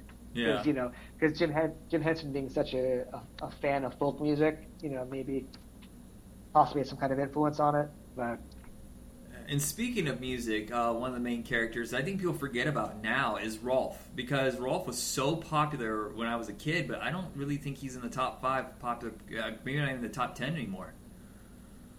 yeah, he was pop. I mean, he started off. He's one of those guys that started off prior to the Muppet Show when they would do like uh, his late night show appearances and the show on Sesame Street, and then um, they brought him back as like you know, as like part as part of a musical act, piano. But yeah, he wasn't. Um, yeah, I mean, he was. I, I don't even think he was ever one of the more popular characters, even in the Muppet. I mean, he was. I don't say he's the most popular character, even in its heyday he- or or prior, he was just kind of like one of like you know one of the like because one of the side characters, and then like of course, I would say Piggy, Piggy, Kermit, Fozzie, Gonzo, and then maybe Rolf. You know, underneath that. Well, I would say animals. course- Animals, I think, at top three. I think Animal has this weird simplicity that people really enjoy.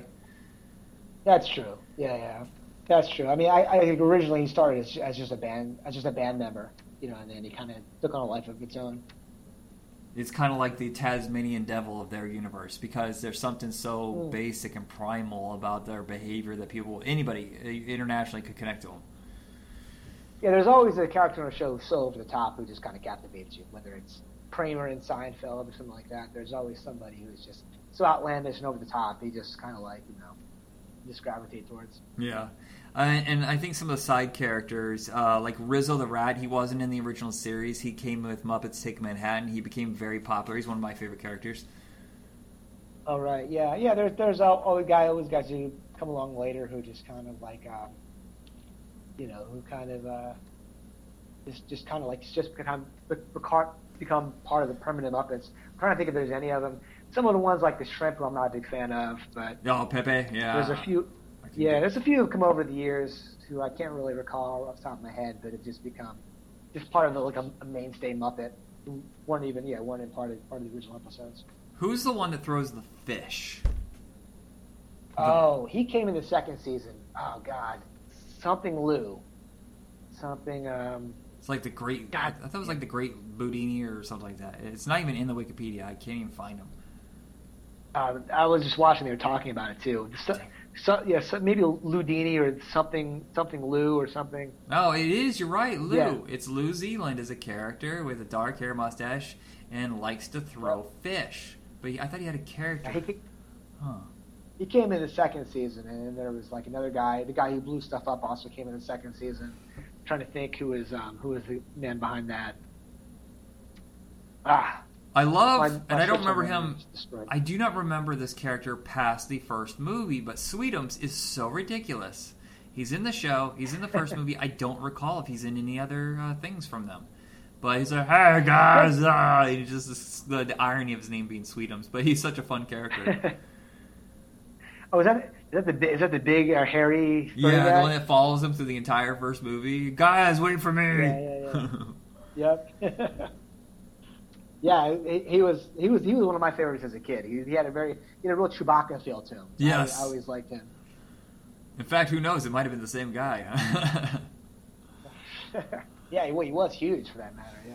Um, and then there's Dr. Teeth. That's where Animal comes from, is Dr. Teeth and the Electric Mayhem, and they were always the house band. Uh, took on more of a hippie vibe, I think, in the first movie. Uh, they're, they're, they, I think they have bigger roles in the movie than they did, ever did in the show. Oh yeah, yeah. They were always just kind of well. You never really very few.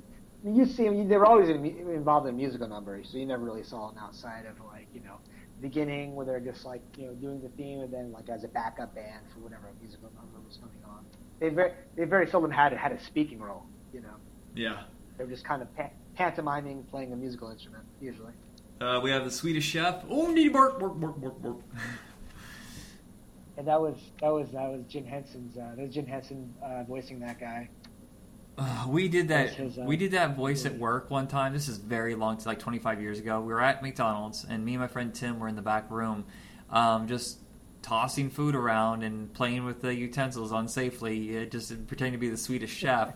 And our boss comes around the corner, and they're like, "The customers can see you. Knock it off." We're like, "Oh right, sorry, forgot we're at work." I mean, I'm not invisible back here.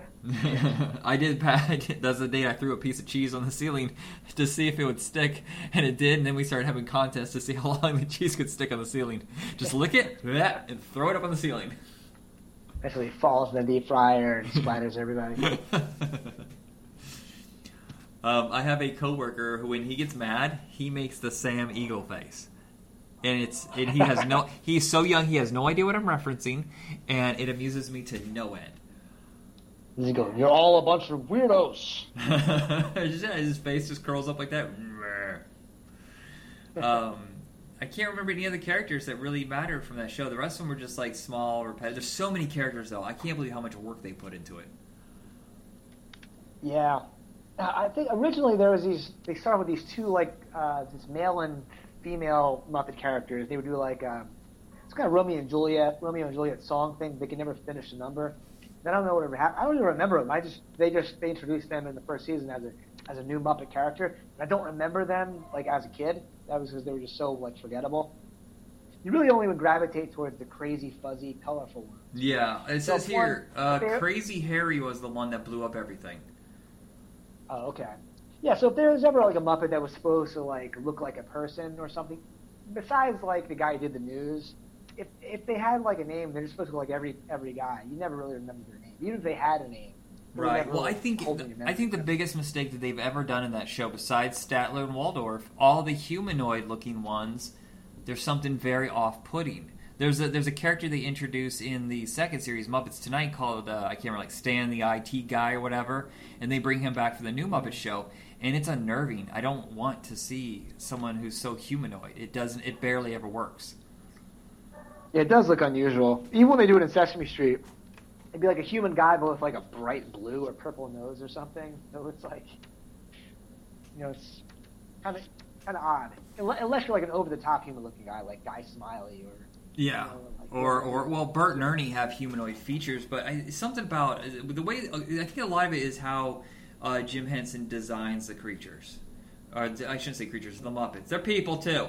Um, it has to be appealing to the eye, or it has to be so bizarre. It can't be that middle ground, and it cannot look close to what we look like because something about it just feels unnatural.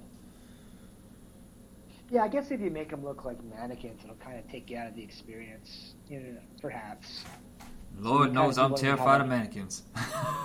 Yeah, I mean, I think it'd be kind of yeah, it'd be unusual to see like a mannequin with like a flapping mouth. It'd be that would almost take like a ventriloquist kind of feel to it, whereas you kind of want it to be, you know, puppet like. Yeah, well, well, ventriloquist dummies. There's something creepy and unnerving about those, but I've never seen a Muppet where I'm like, I don't know, keep an eye on that thing. It might be alive. Yeah, yeah, they look too silly to be threatening. Yeah. scary. You know. Watch someone make a But, uh, murder, uh, a serial killer movie with Muppets. It's weird. Apparently, the term Muppet, um, like, uh, Jim Henson claims he just made it up out of the blue. He didn't, didn't mean anything. But then later he would say, well, it's kind of like a hybrid between marionettes and puppets, hence the term Muppets. well, thank God it wasn't So- man puppet. Uh, that's what I was worried. Yeah. I killed them and I put their souls in this, you know, this Kermit thing. You know, ah, I don't want to hear that. They're trapped there forever, like Chucky.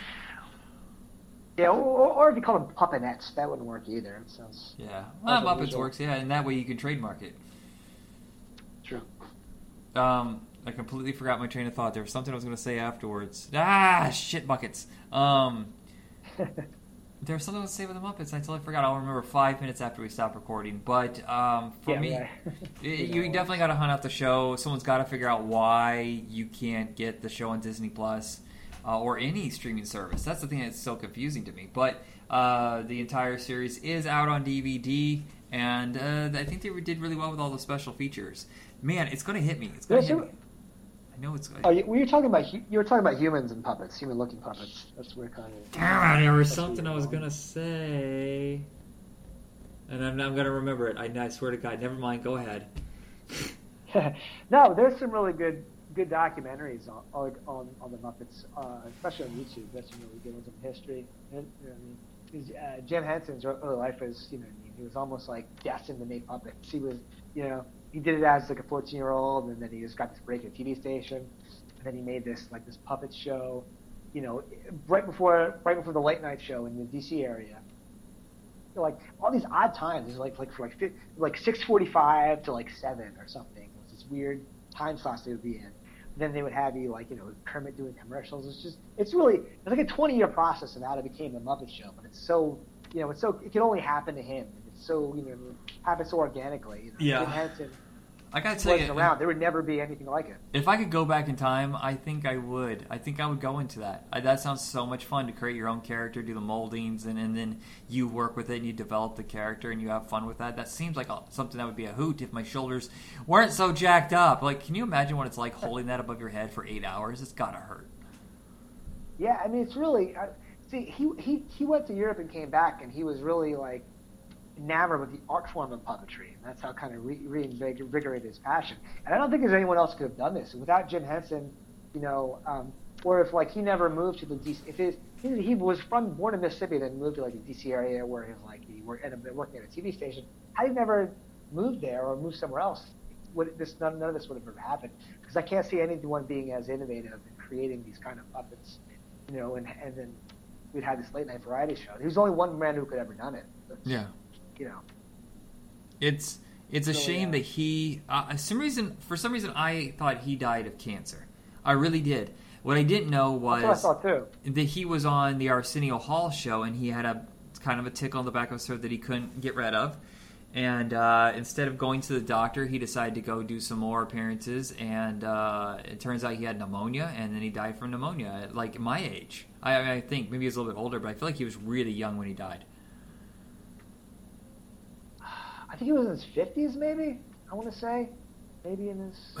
But it's just Yeah. it's so sad because I'm not sure, but I think he died before the Ninja Turtles movie opened, and that was like the next level of his special effects because he had just moved he moved beyond just puppetry that he started moving into robotics, and hmm. he never got to see that next stage of the Henson Company. Thank God his legacy still lives on because even if Disney owns the Muppets, there's still all these movies that he's he does special effects for.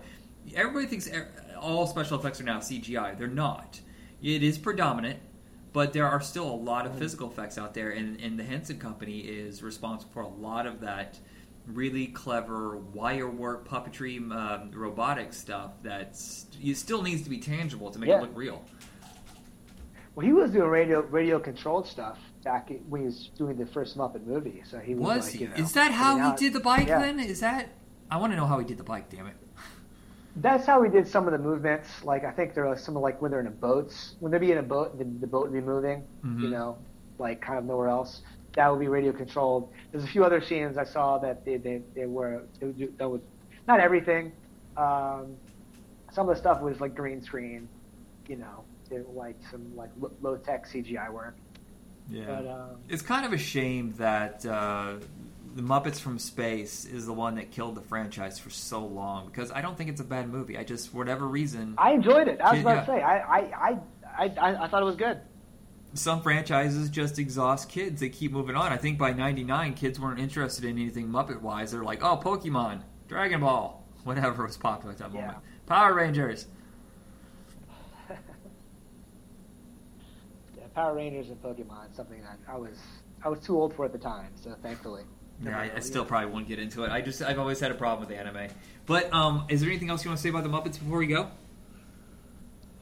No, just you know, I mean, it was just it was uh, you know for its time, it was a creative series. If you if you have the chance to watch it again, especially the early stuff, like you know, like Fraggle Rock and the Otter Christmas, any of the early Jim Henson stuff still holds up. Muppet Show, you know, some of like the sketch, you know, yeah, the music and sketch comedy involved pretty pretty ahead of its time. You know, it's great great for the whole family. So it's definitely you know something to check out. If you have kids, check it out. You know. Yeah, the the, the Muppets, the newer one, I recommend, but I think it's too. Uh, I, I, you have to be older to get it. That's maybe that's the problem because it seems like it was geared towards college kids and, and older because it was so hip, and right. more behavior oriented than sketch oriented. But I highly recommend that. I recommend the uh, the movies, all the movies except Great Muppet Caper. I cannot get through that one. That one's so rough. I enjoyed it. I, I know everybody loves that oh, movie. For some reason, I have such a huge problem with it. I don't know why. Oh, Muppet Babies. That's the other thing I was trying to remember. Muppet Babies. That was the thing right, that held right, the right. gap between the movies, and that was such a phenomenon. But I look back on it, it's nice, but it's just not the same. Yeah, I mean, it was, and it wasn't even. It was just a cartoon. I mean, of course, they were Muppet Babies in the Muppets Take Manhattan, which was fodder for the cartoon. But that cartoon was such a huge, huge hit, a Saturday morning cartoon, and it wasn't even like, uh, it wasn't even, you know, it wasn't even like Muppet related. There was no. I, it would be cool if they did like a Muppet Babies Saturday show that wasn't a cartoon. Yeah, you know, that'd be cool. Yeah, if they did. the to well, I saw on uh, Wikipedia they have two new things coming from Disney Plus, and one of them is Muppets Now, which are smaller uh, Muppet shows. I think they're based around a sketch or a musical performance. So they're only ten minute episodes, and um, Muppet Babies is coming back. Okay, that's that's cool. You know, I guess. You know? Well, for, they want to keep the brand alive. I don't want it to die. Some people get mad because they're always No. rebooting stuff, and I'm like, look, you got to keep stuff fresh. I mean, who the hell is talking about like? Think about Looney Tunes. If it wasn't for it being the debut series on this new HBO Max, I really don't think anybody would be talking about Looney Tunes. Even though it's one of the greatest things ever, the next generations after us do not care.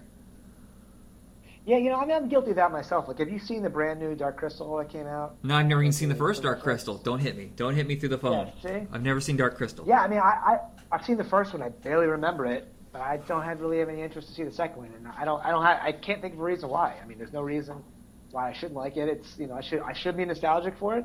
But I'm just not, and I don't have you know I don't have a, I don't really have a reason. I'll get around to watching it one day. I mean, I t- took forever for me to watch Labyrinth.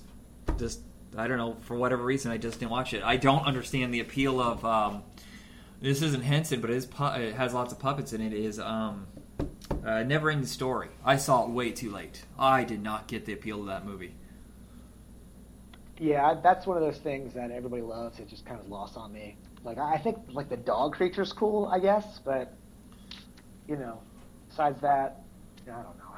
Yeah. I that's another one that I, that I've seen and I barely re- I barely remember. It didn't really have like didn't it didn't have like a long lasting effect on me, like you know like say the Goonies or something like that. I've seen it like you know back in the day. Like that's one of those ones that I've seen and just kind of like yeah, just erased from my memory. Certain movies are like I just just hold, you know, have a, just had a big impact like Time Bandits, uh, the Goonies, things like that. You know what's funny is I just told somebody about Time Bandits, and I'm like, I realized I haven't seen it since probably the '80s, and uh, I should watch it again. But that was a huge hit, and I didn't even know it. I thought it was just like one of those niche things that people just found on video. No, it was a massive box office hit. I had no idea.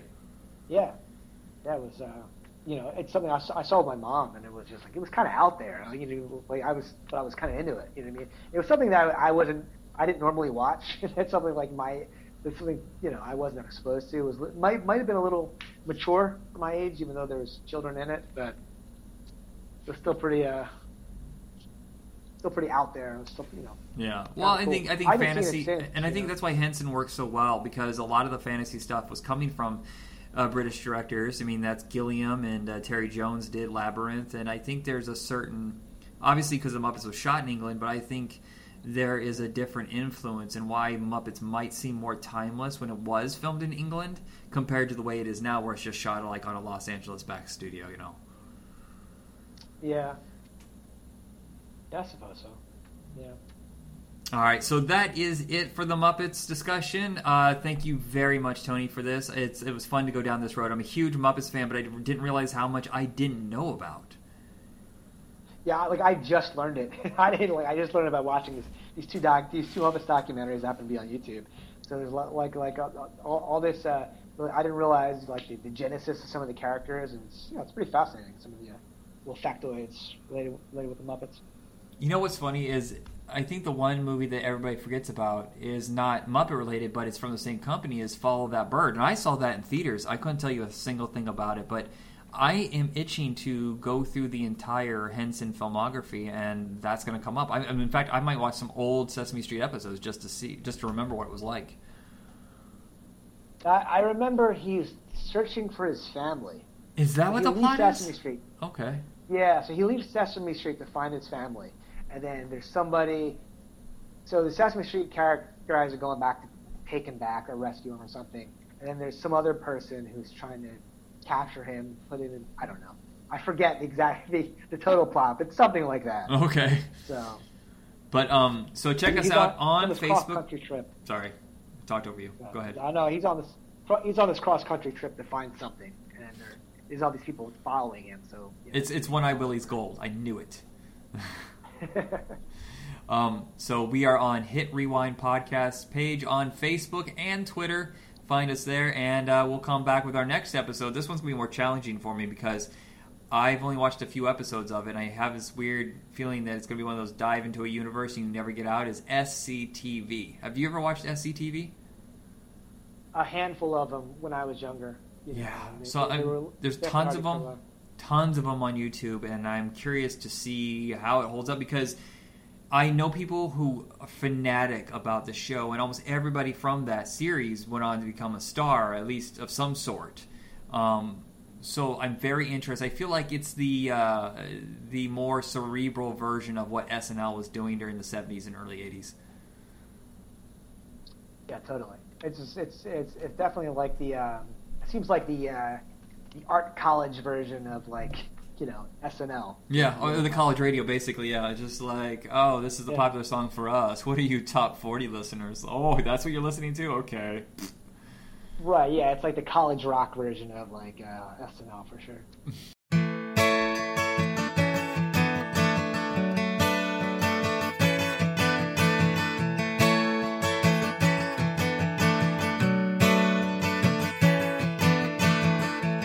I hate love. What has love ever done for me? I hate love. Oh, hate set me free. I hate love, love, love, love. But I still love you, baby.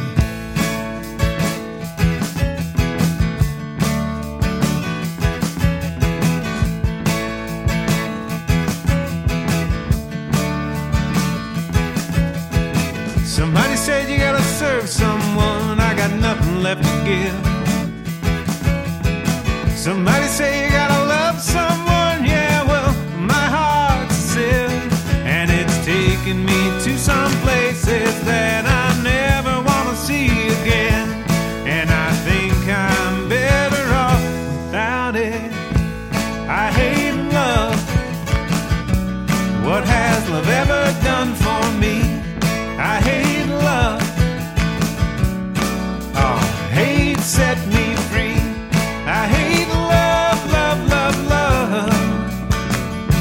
still love you, baby.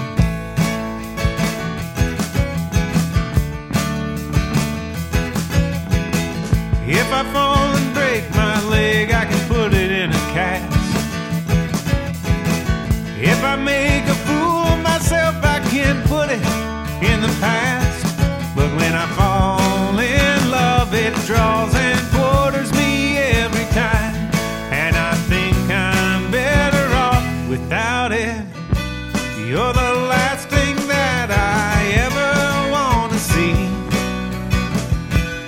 But you've wormed your way so deep inside of me. And I think I'm better off. I might be better off. Love might be better off without me. I hate love. What has love ever done for me? I hate love. Oh, hate set me free. I hate love, love, love, love. I hate love, love, love, love. I hate love, love, love, love. But I still love you, baby. All right, everybody, have a good night.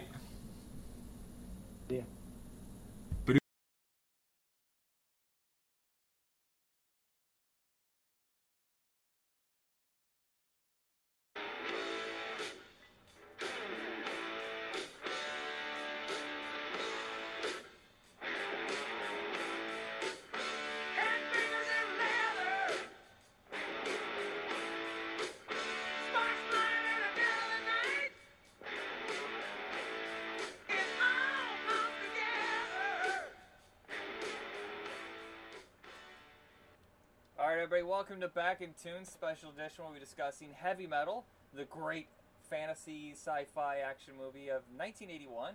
I'm your host, Michael, and my co-host. Hey, what's up, Jacob? Hey, hey, hey! Rocking out to this freaking soundtrack that is composed of Judas Priest, Devo, Black Sabbath. Oh my gosh, the list goes on. And, and, and for people who know me, know that I'm obsessed with Devo. It's my probably my favorite band. And uh, there's a sequence in the movie where they have a, a, a bar band who is supposed to be Devo, like a, a futuristic version of Devo, which is weird because they're already kind of futuristic. Oh wow!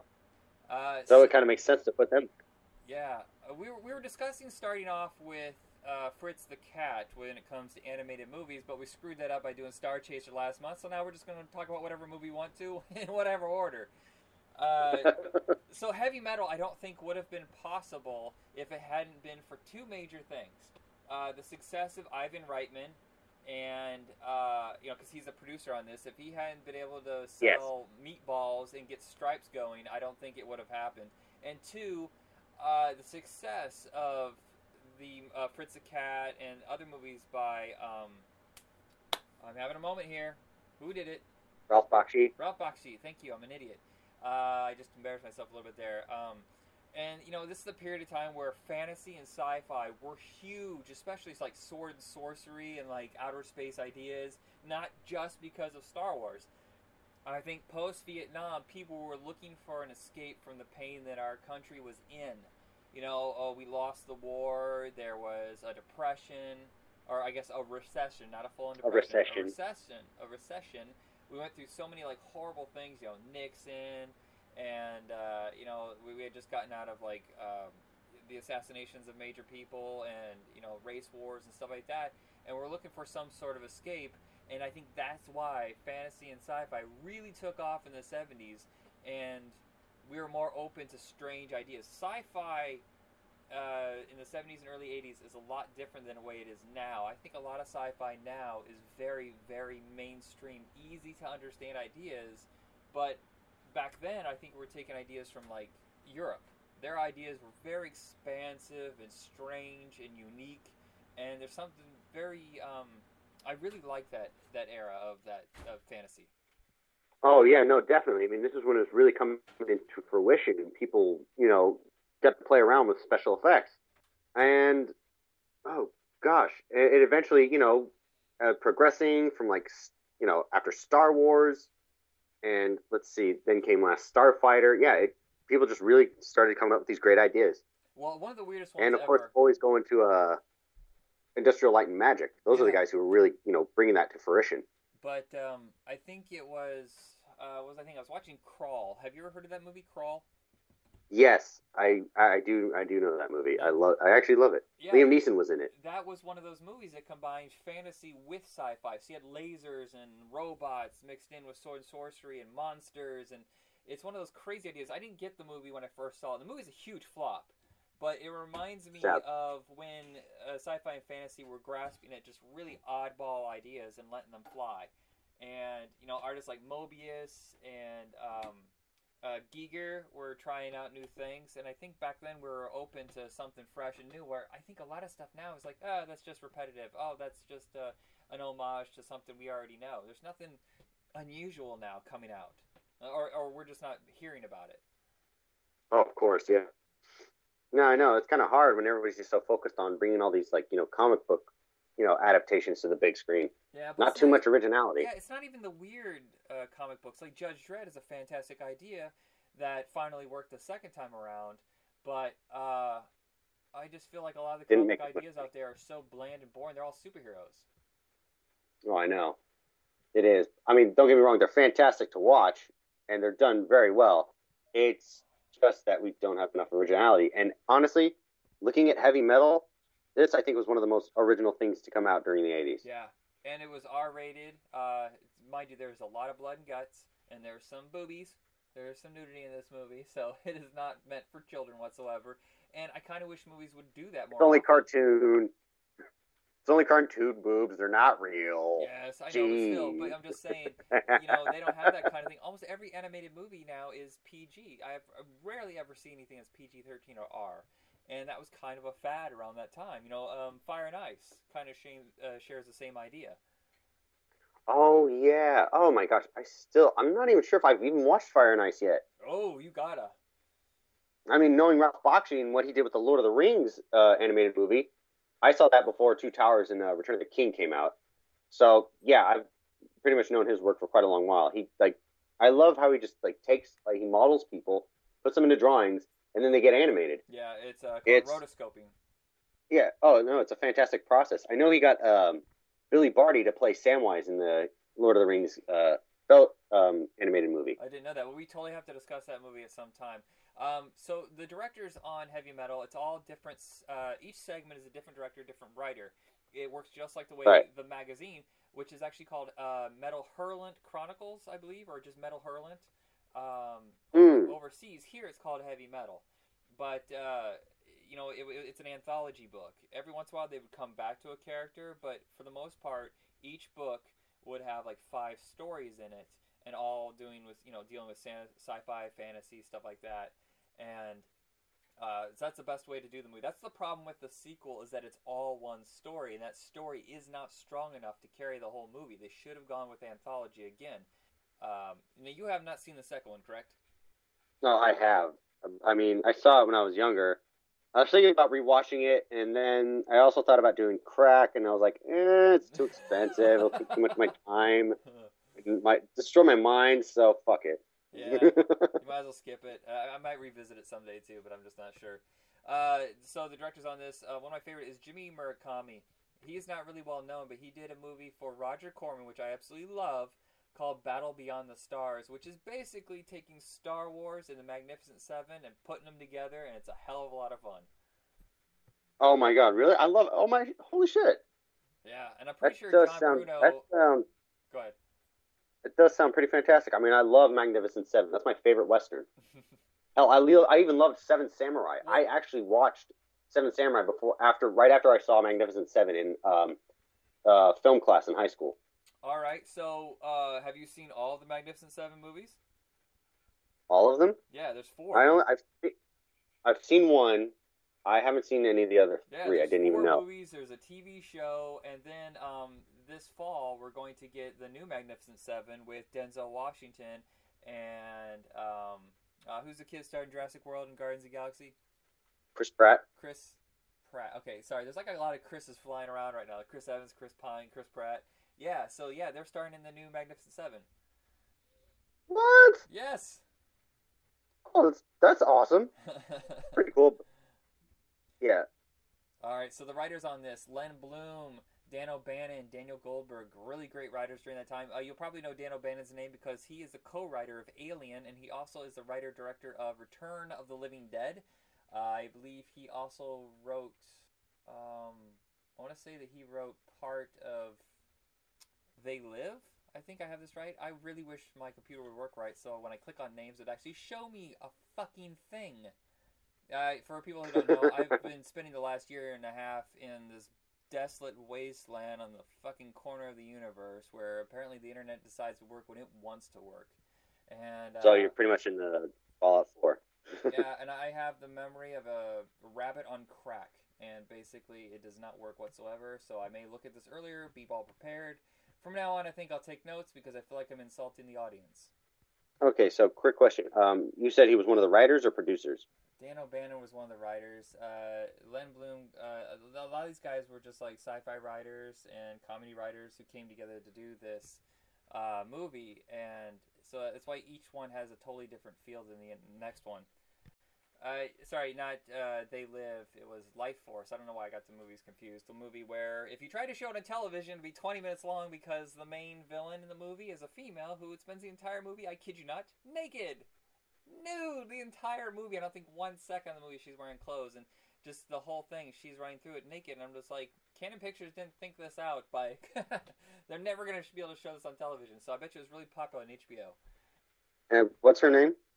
Uh, I can't remember. Uh, you look up Life Force later. It's actually a lot of fun. Um, it's a very strange idea. Not another one of those movies where it was a sci-fi idea that the main studios didn't understand, but a foreign company said, "Hey, that sounds like something we could sell." Uh, Len All right, Blum- hey, yeah, Len that Blum's the other writer I was talking about. He wrote Meatballs, Stripes. He worked on Heavy Metal, but he also did another movie for Ivan Reitman, which uh, coincidentally is paired with Krull on a double feature DVD called Space Hunter: Adventures in the Forbidden Zone. Was that part? oh wait, didn't Ivan Reitman? He have to. Um, oh gosh, wasn't he? Wasn't he one of the directors of? It was uh, Amazon Women. No, no, no, no, no. Wait, are you talking about because you know he directed Ghostbusters, right? Of course, I do. I, Okay, and I was Evolution. out for a second there. Amazon Women on the Moon. I think was like he. dir- I thought he directed one of those segments. I know John Landis is the main guy behind that, but I don't know if he popped in on that one. I don't think he did. Either way, let's see.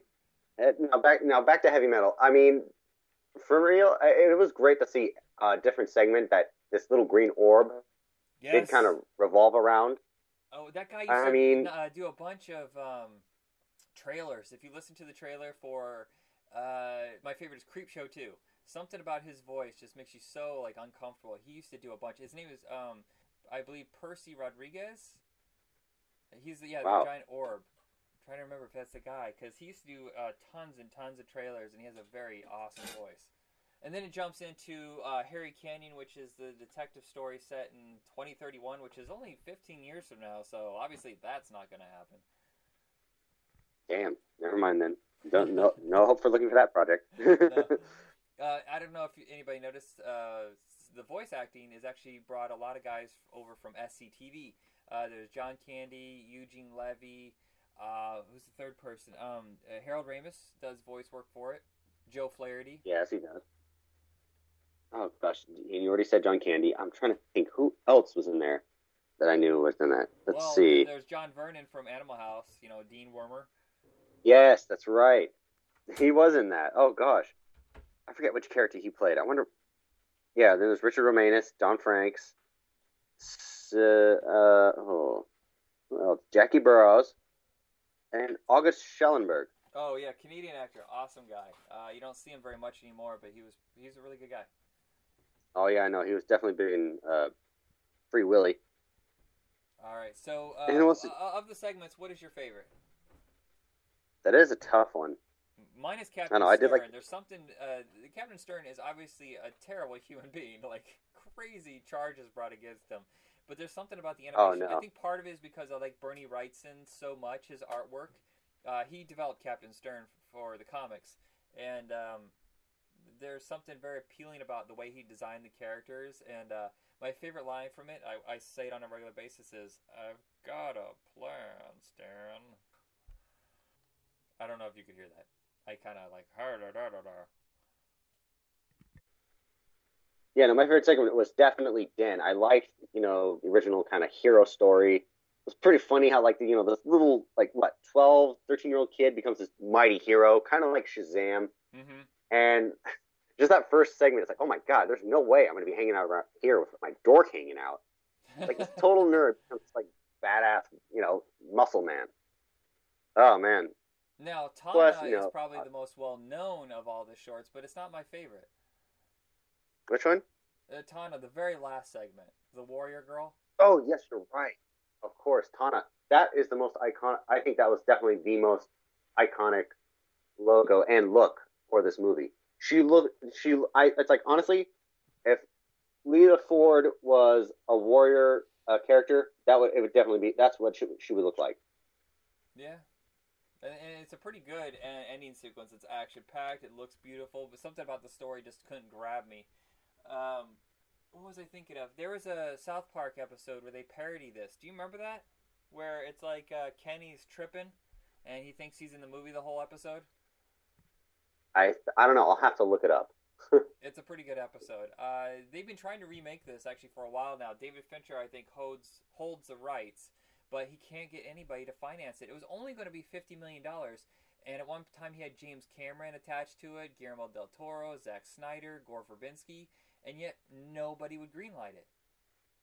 Seriously, all those directors, all those great visual, fan, you know, and fantastic directors, cannot get that movie going. Yeah, I mean, they even had Seriously. Jack Black attached to uh, write one of the sketches or one of the shorts. I know, and nobody. It was only fifty million dollars. You know it would make its money back. And now, um, I, I looked it up. Uh, Robert Rodriguez actually holds the rights for this and Fire and Ice. So I don't know if um, if he's gonna be able to do them or not. I can't. I don't understand why I'm having the word hold, hold, hold. I can't say the word hold. Howalda. Hawalada. Hawalala. The cantaloupe ate a pineapple. The cantaloupe ate a pineapple. Holly hates hieroglyph, hieroglyphic deciphering. Ferrari's parked in the air hangar. Ferrari. Okay, honestly, if Robert Rodriguez wants to revive his career, he's going to have to do something. Like he's going to have to, you know, make those movies. Dude, he's in serious trouble. I mean, he hasn't had a hit forever, and I don't know how. He, he's going to have to attach himself to something. But he does this all the time. He was going to do John Carter. Remember, he was going to do John Carter for like 50 million bucks. He was going to do Zorro, and it didn't happen. Um, he was going to do Fire and Ice, and I haven't heard anything. The Jetsons. He keeps attaching himself to these projects, and nothing happens. He keeps doing these low-budget, boring-ass movies that everybody thinks, oh, they're so cool, and then they come out and they're like, that was shit. Exactly, like Sin City 2. I thought that was going to be awesome. But no, it was fucking boring. Machete He just, I, I think people, I think people just don't have confidence in him anymore Nah. because he's just not. He, he doesn't need to not stop making movies. He just needs to make better ones. Yes, you know, that's right. He can't yeah. be all that stupid macho fucking bullshit that he tries to portray in every single one of his movies. Now, heavy metal I mean- was marred by the fact that it had a soundtrack that was not cleared for future use. This sat on the shelf for, I believe, 15 years, uh, surviving solely on midnight movie revivals. That was it. And nobody could get the movie out. Finally, in 1997, I think, is when they cleared the rights and they got it out on VHS. And I saw it for the first time and it blew my mind. I just wish the sequel Not to would mention it- not suck so much. I know it, it, it did have a fucking awesome soundtrack. The first movie, the second one, it did get a little heavy. Like you know, the soundtrack did get heavier, but the, like you said, the story just dragged. It was too slow. It was just one segment. Well, I think part of the problem is Kevin Eastman, the co-creator of Teenage Mutant Ninja Turtles. Uh, he bought the rights to heavy metal, and his wife was Julie Strain, and basically he made an entire movie as a love letter to her. And she's not a strong enough character or an actress. I mean, she's basically just a, a pretty tall lady with big boobs, and you can't really focus a whole movie on that, especially one that expensive. If it's a low-budget Roger Corman movie for like half a million dollars, you're good. A fifteen million dollar movie, no. yeah, no. Wait, who the hell's Julie? Wait, Julie Strain. She was a penthouse girl, and then she somehow uh, connected with people on home video back when porno was hard to get, so you had to rent movies with like um, Shannon Tweed and Shannon Whirry, another lady's named Shannon, and then Julie Strain. Gene. So Gene Simmons' uh, girlfriend. Girlfriend. Yes. Gene Simmons' wife, girlfriend, whatever she is, she did Oh, no, that- uh, probably two dozen like nudie movies, which would always have like some sort of thin plot and some aging star like James Brolin embarrassing himself, and that's that's and they were directed video like huge hits. Wow. All right, so I think that brings us to the end of this episode. It's a little shorter than usual. That's where we are with these movies. Um, heavy metal, I say highly recommend. Skip the second one. Yes. No, dude. Honestly, you could. Honestly, I'd uh, you could watch Beautician and the Beast, or you know, freaking. I would highly recommend that than watching the second one. All right, that's a weird reference. You were actually the second person on this podcast to recommend Beauty and the Beast in, in, instead of some other piece of shit. Beautician and the Beast with Fran Drescher. yes, weird. It's it's such a random movie. All right, everybody. Uh, this is Michael saying good night. Check us out on Facebook under Back in Tunes. And Jacob, how do we send out every episode? Namaste and good luck, you guys. Good night, everybody.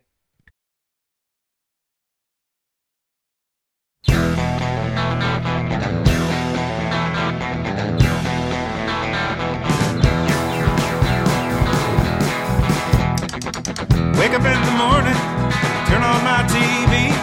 Weather says it's gonna rain all week. Get in my car and I head off to work, and everybody on the road is a flaming frickin' jerk. Get cut off twice by an SUV swerving in my lane.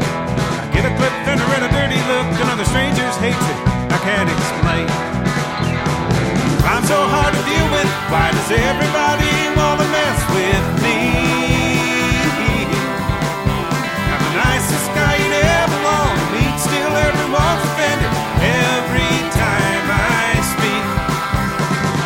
so hard to deal with. Why does everybody wanna mess with me?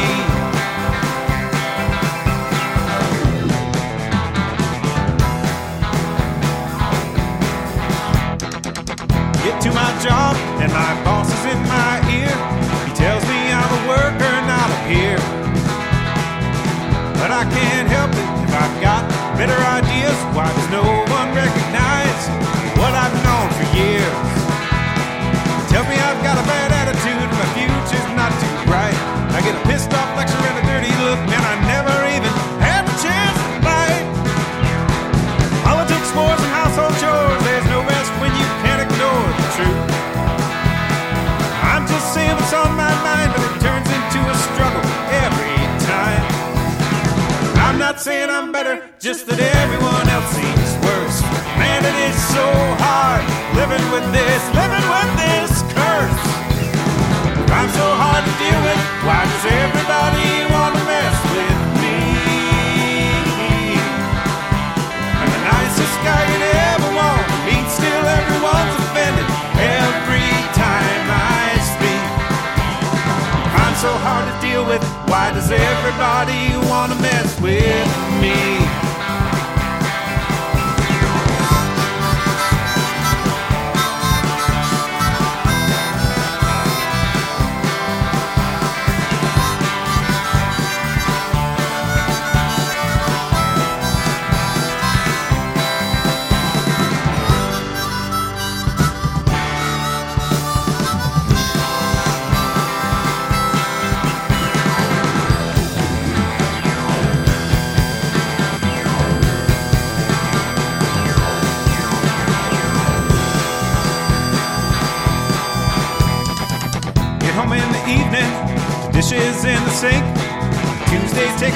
Is stinky.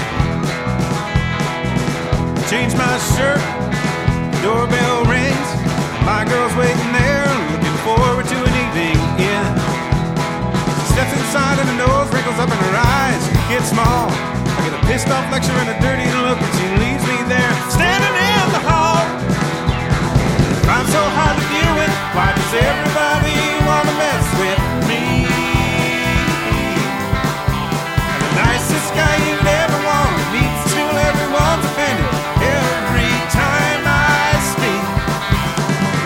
so hard to deal with? Why does everybody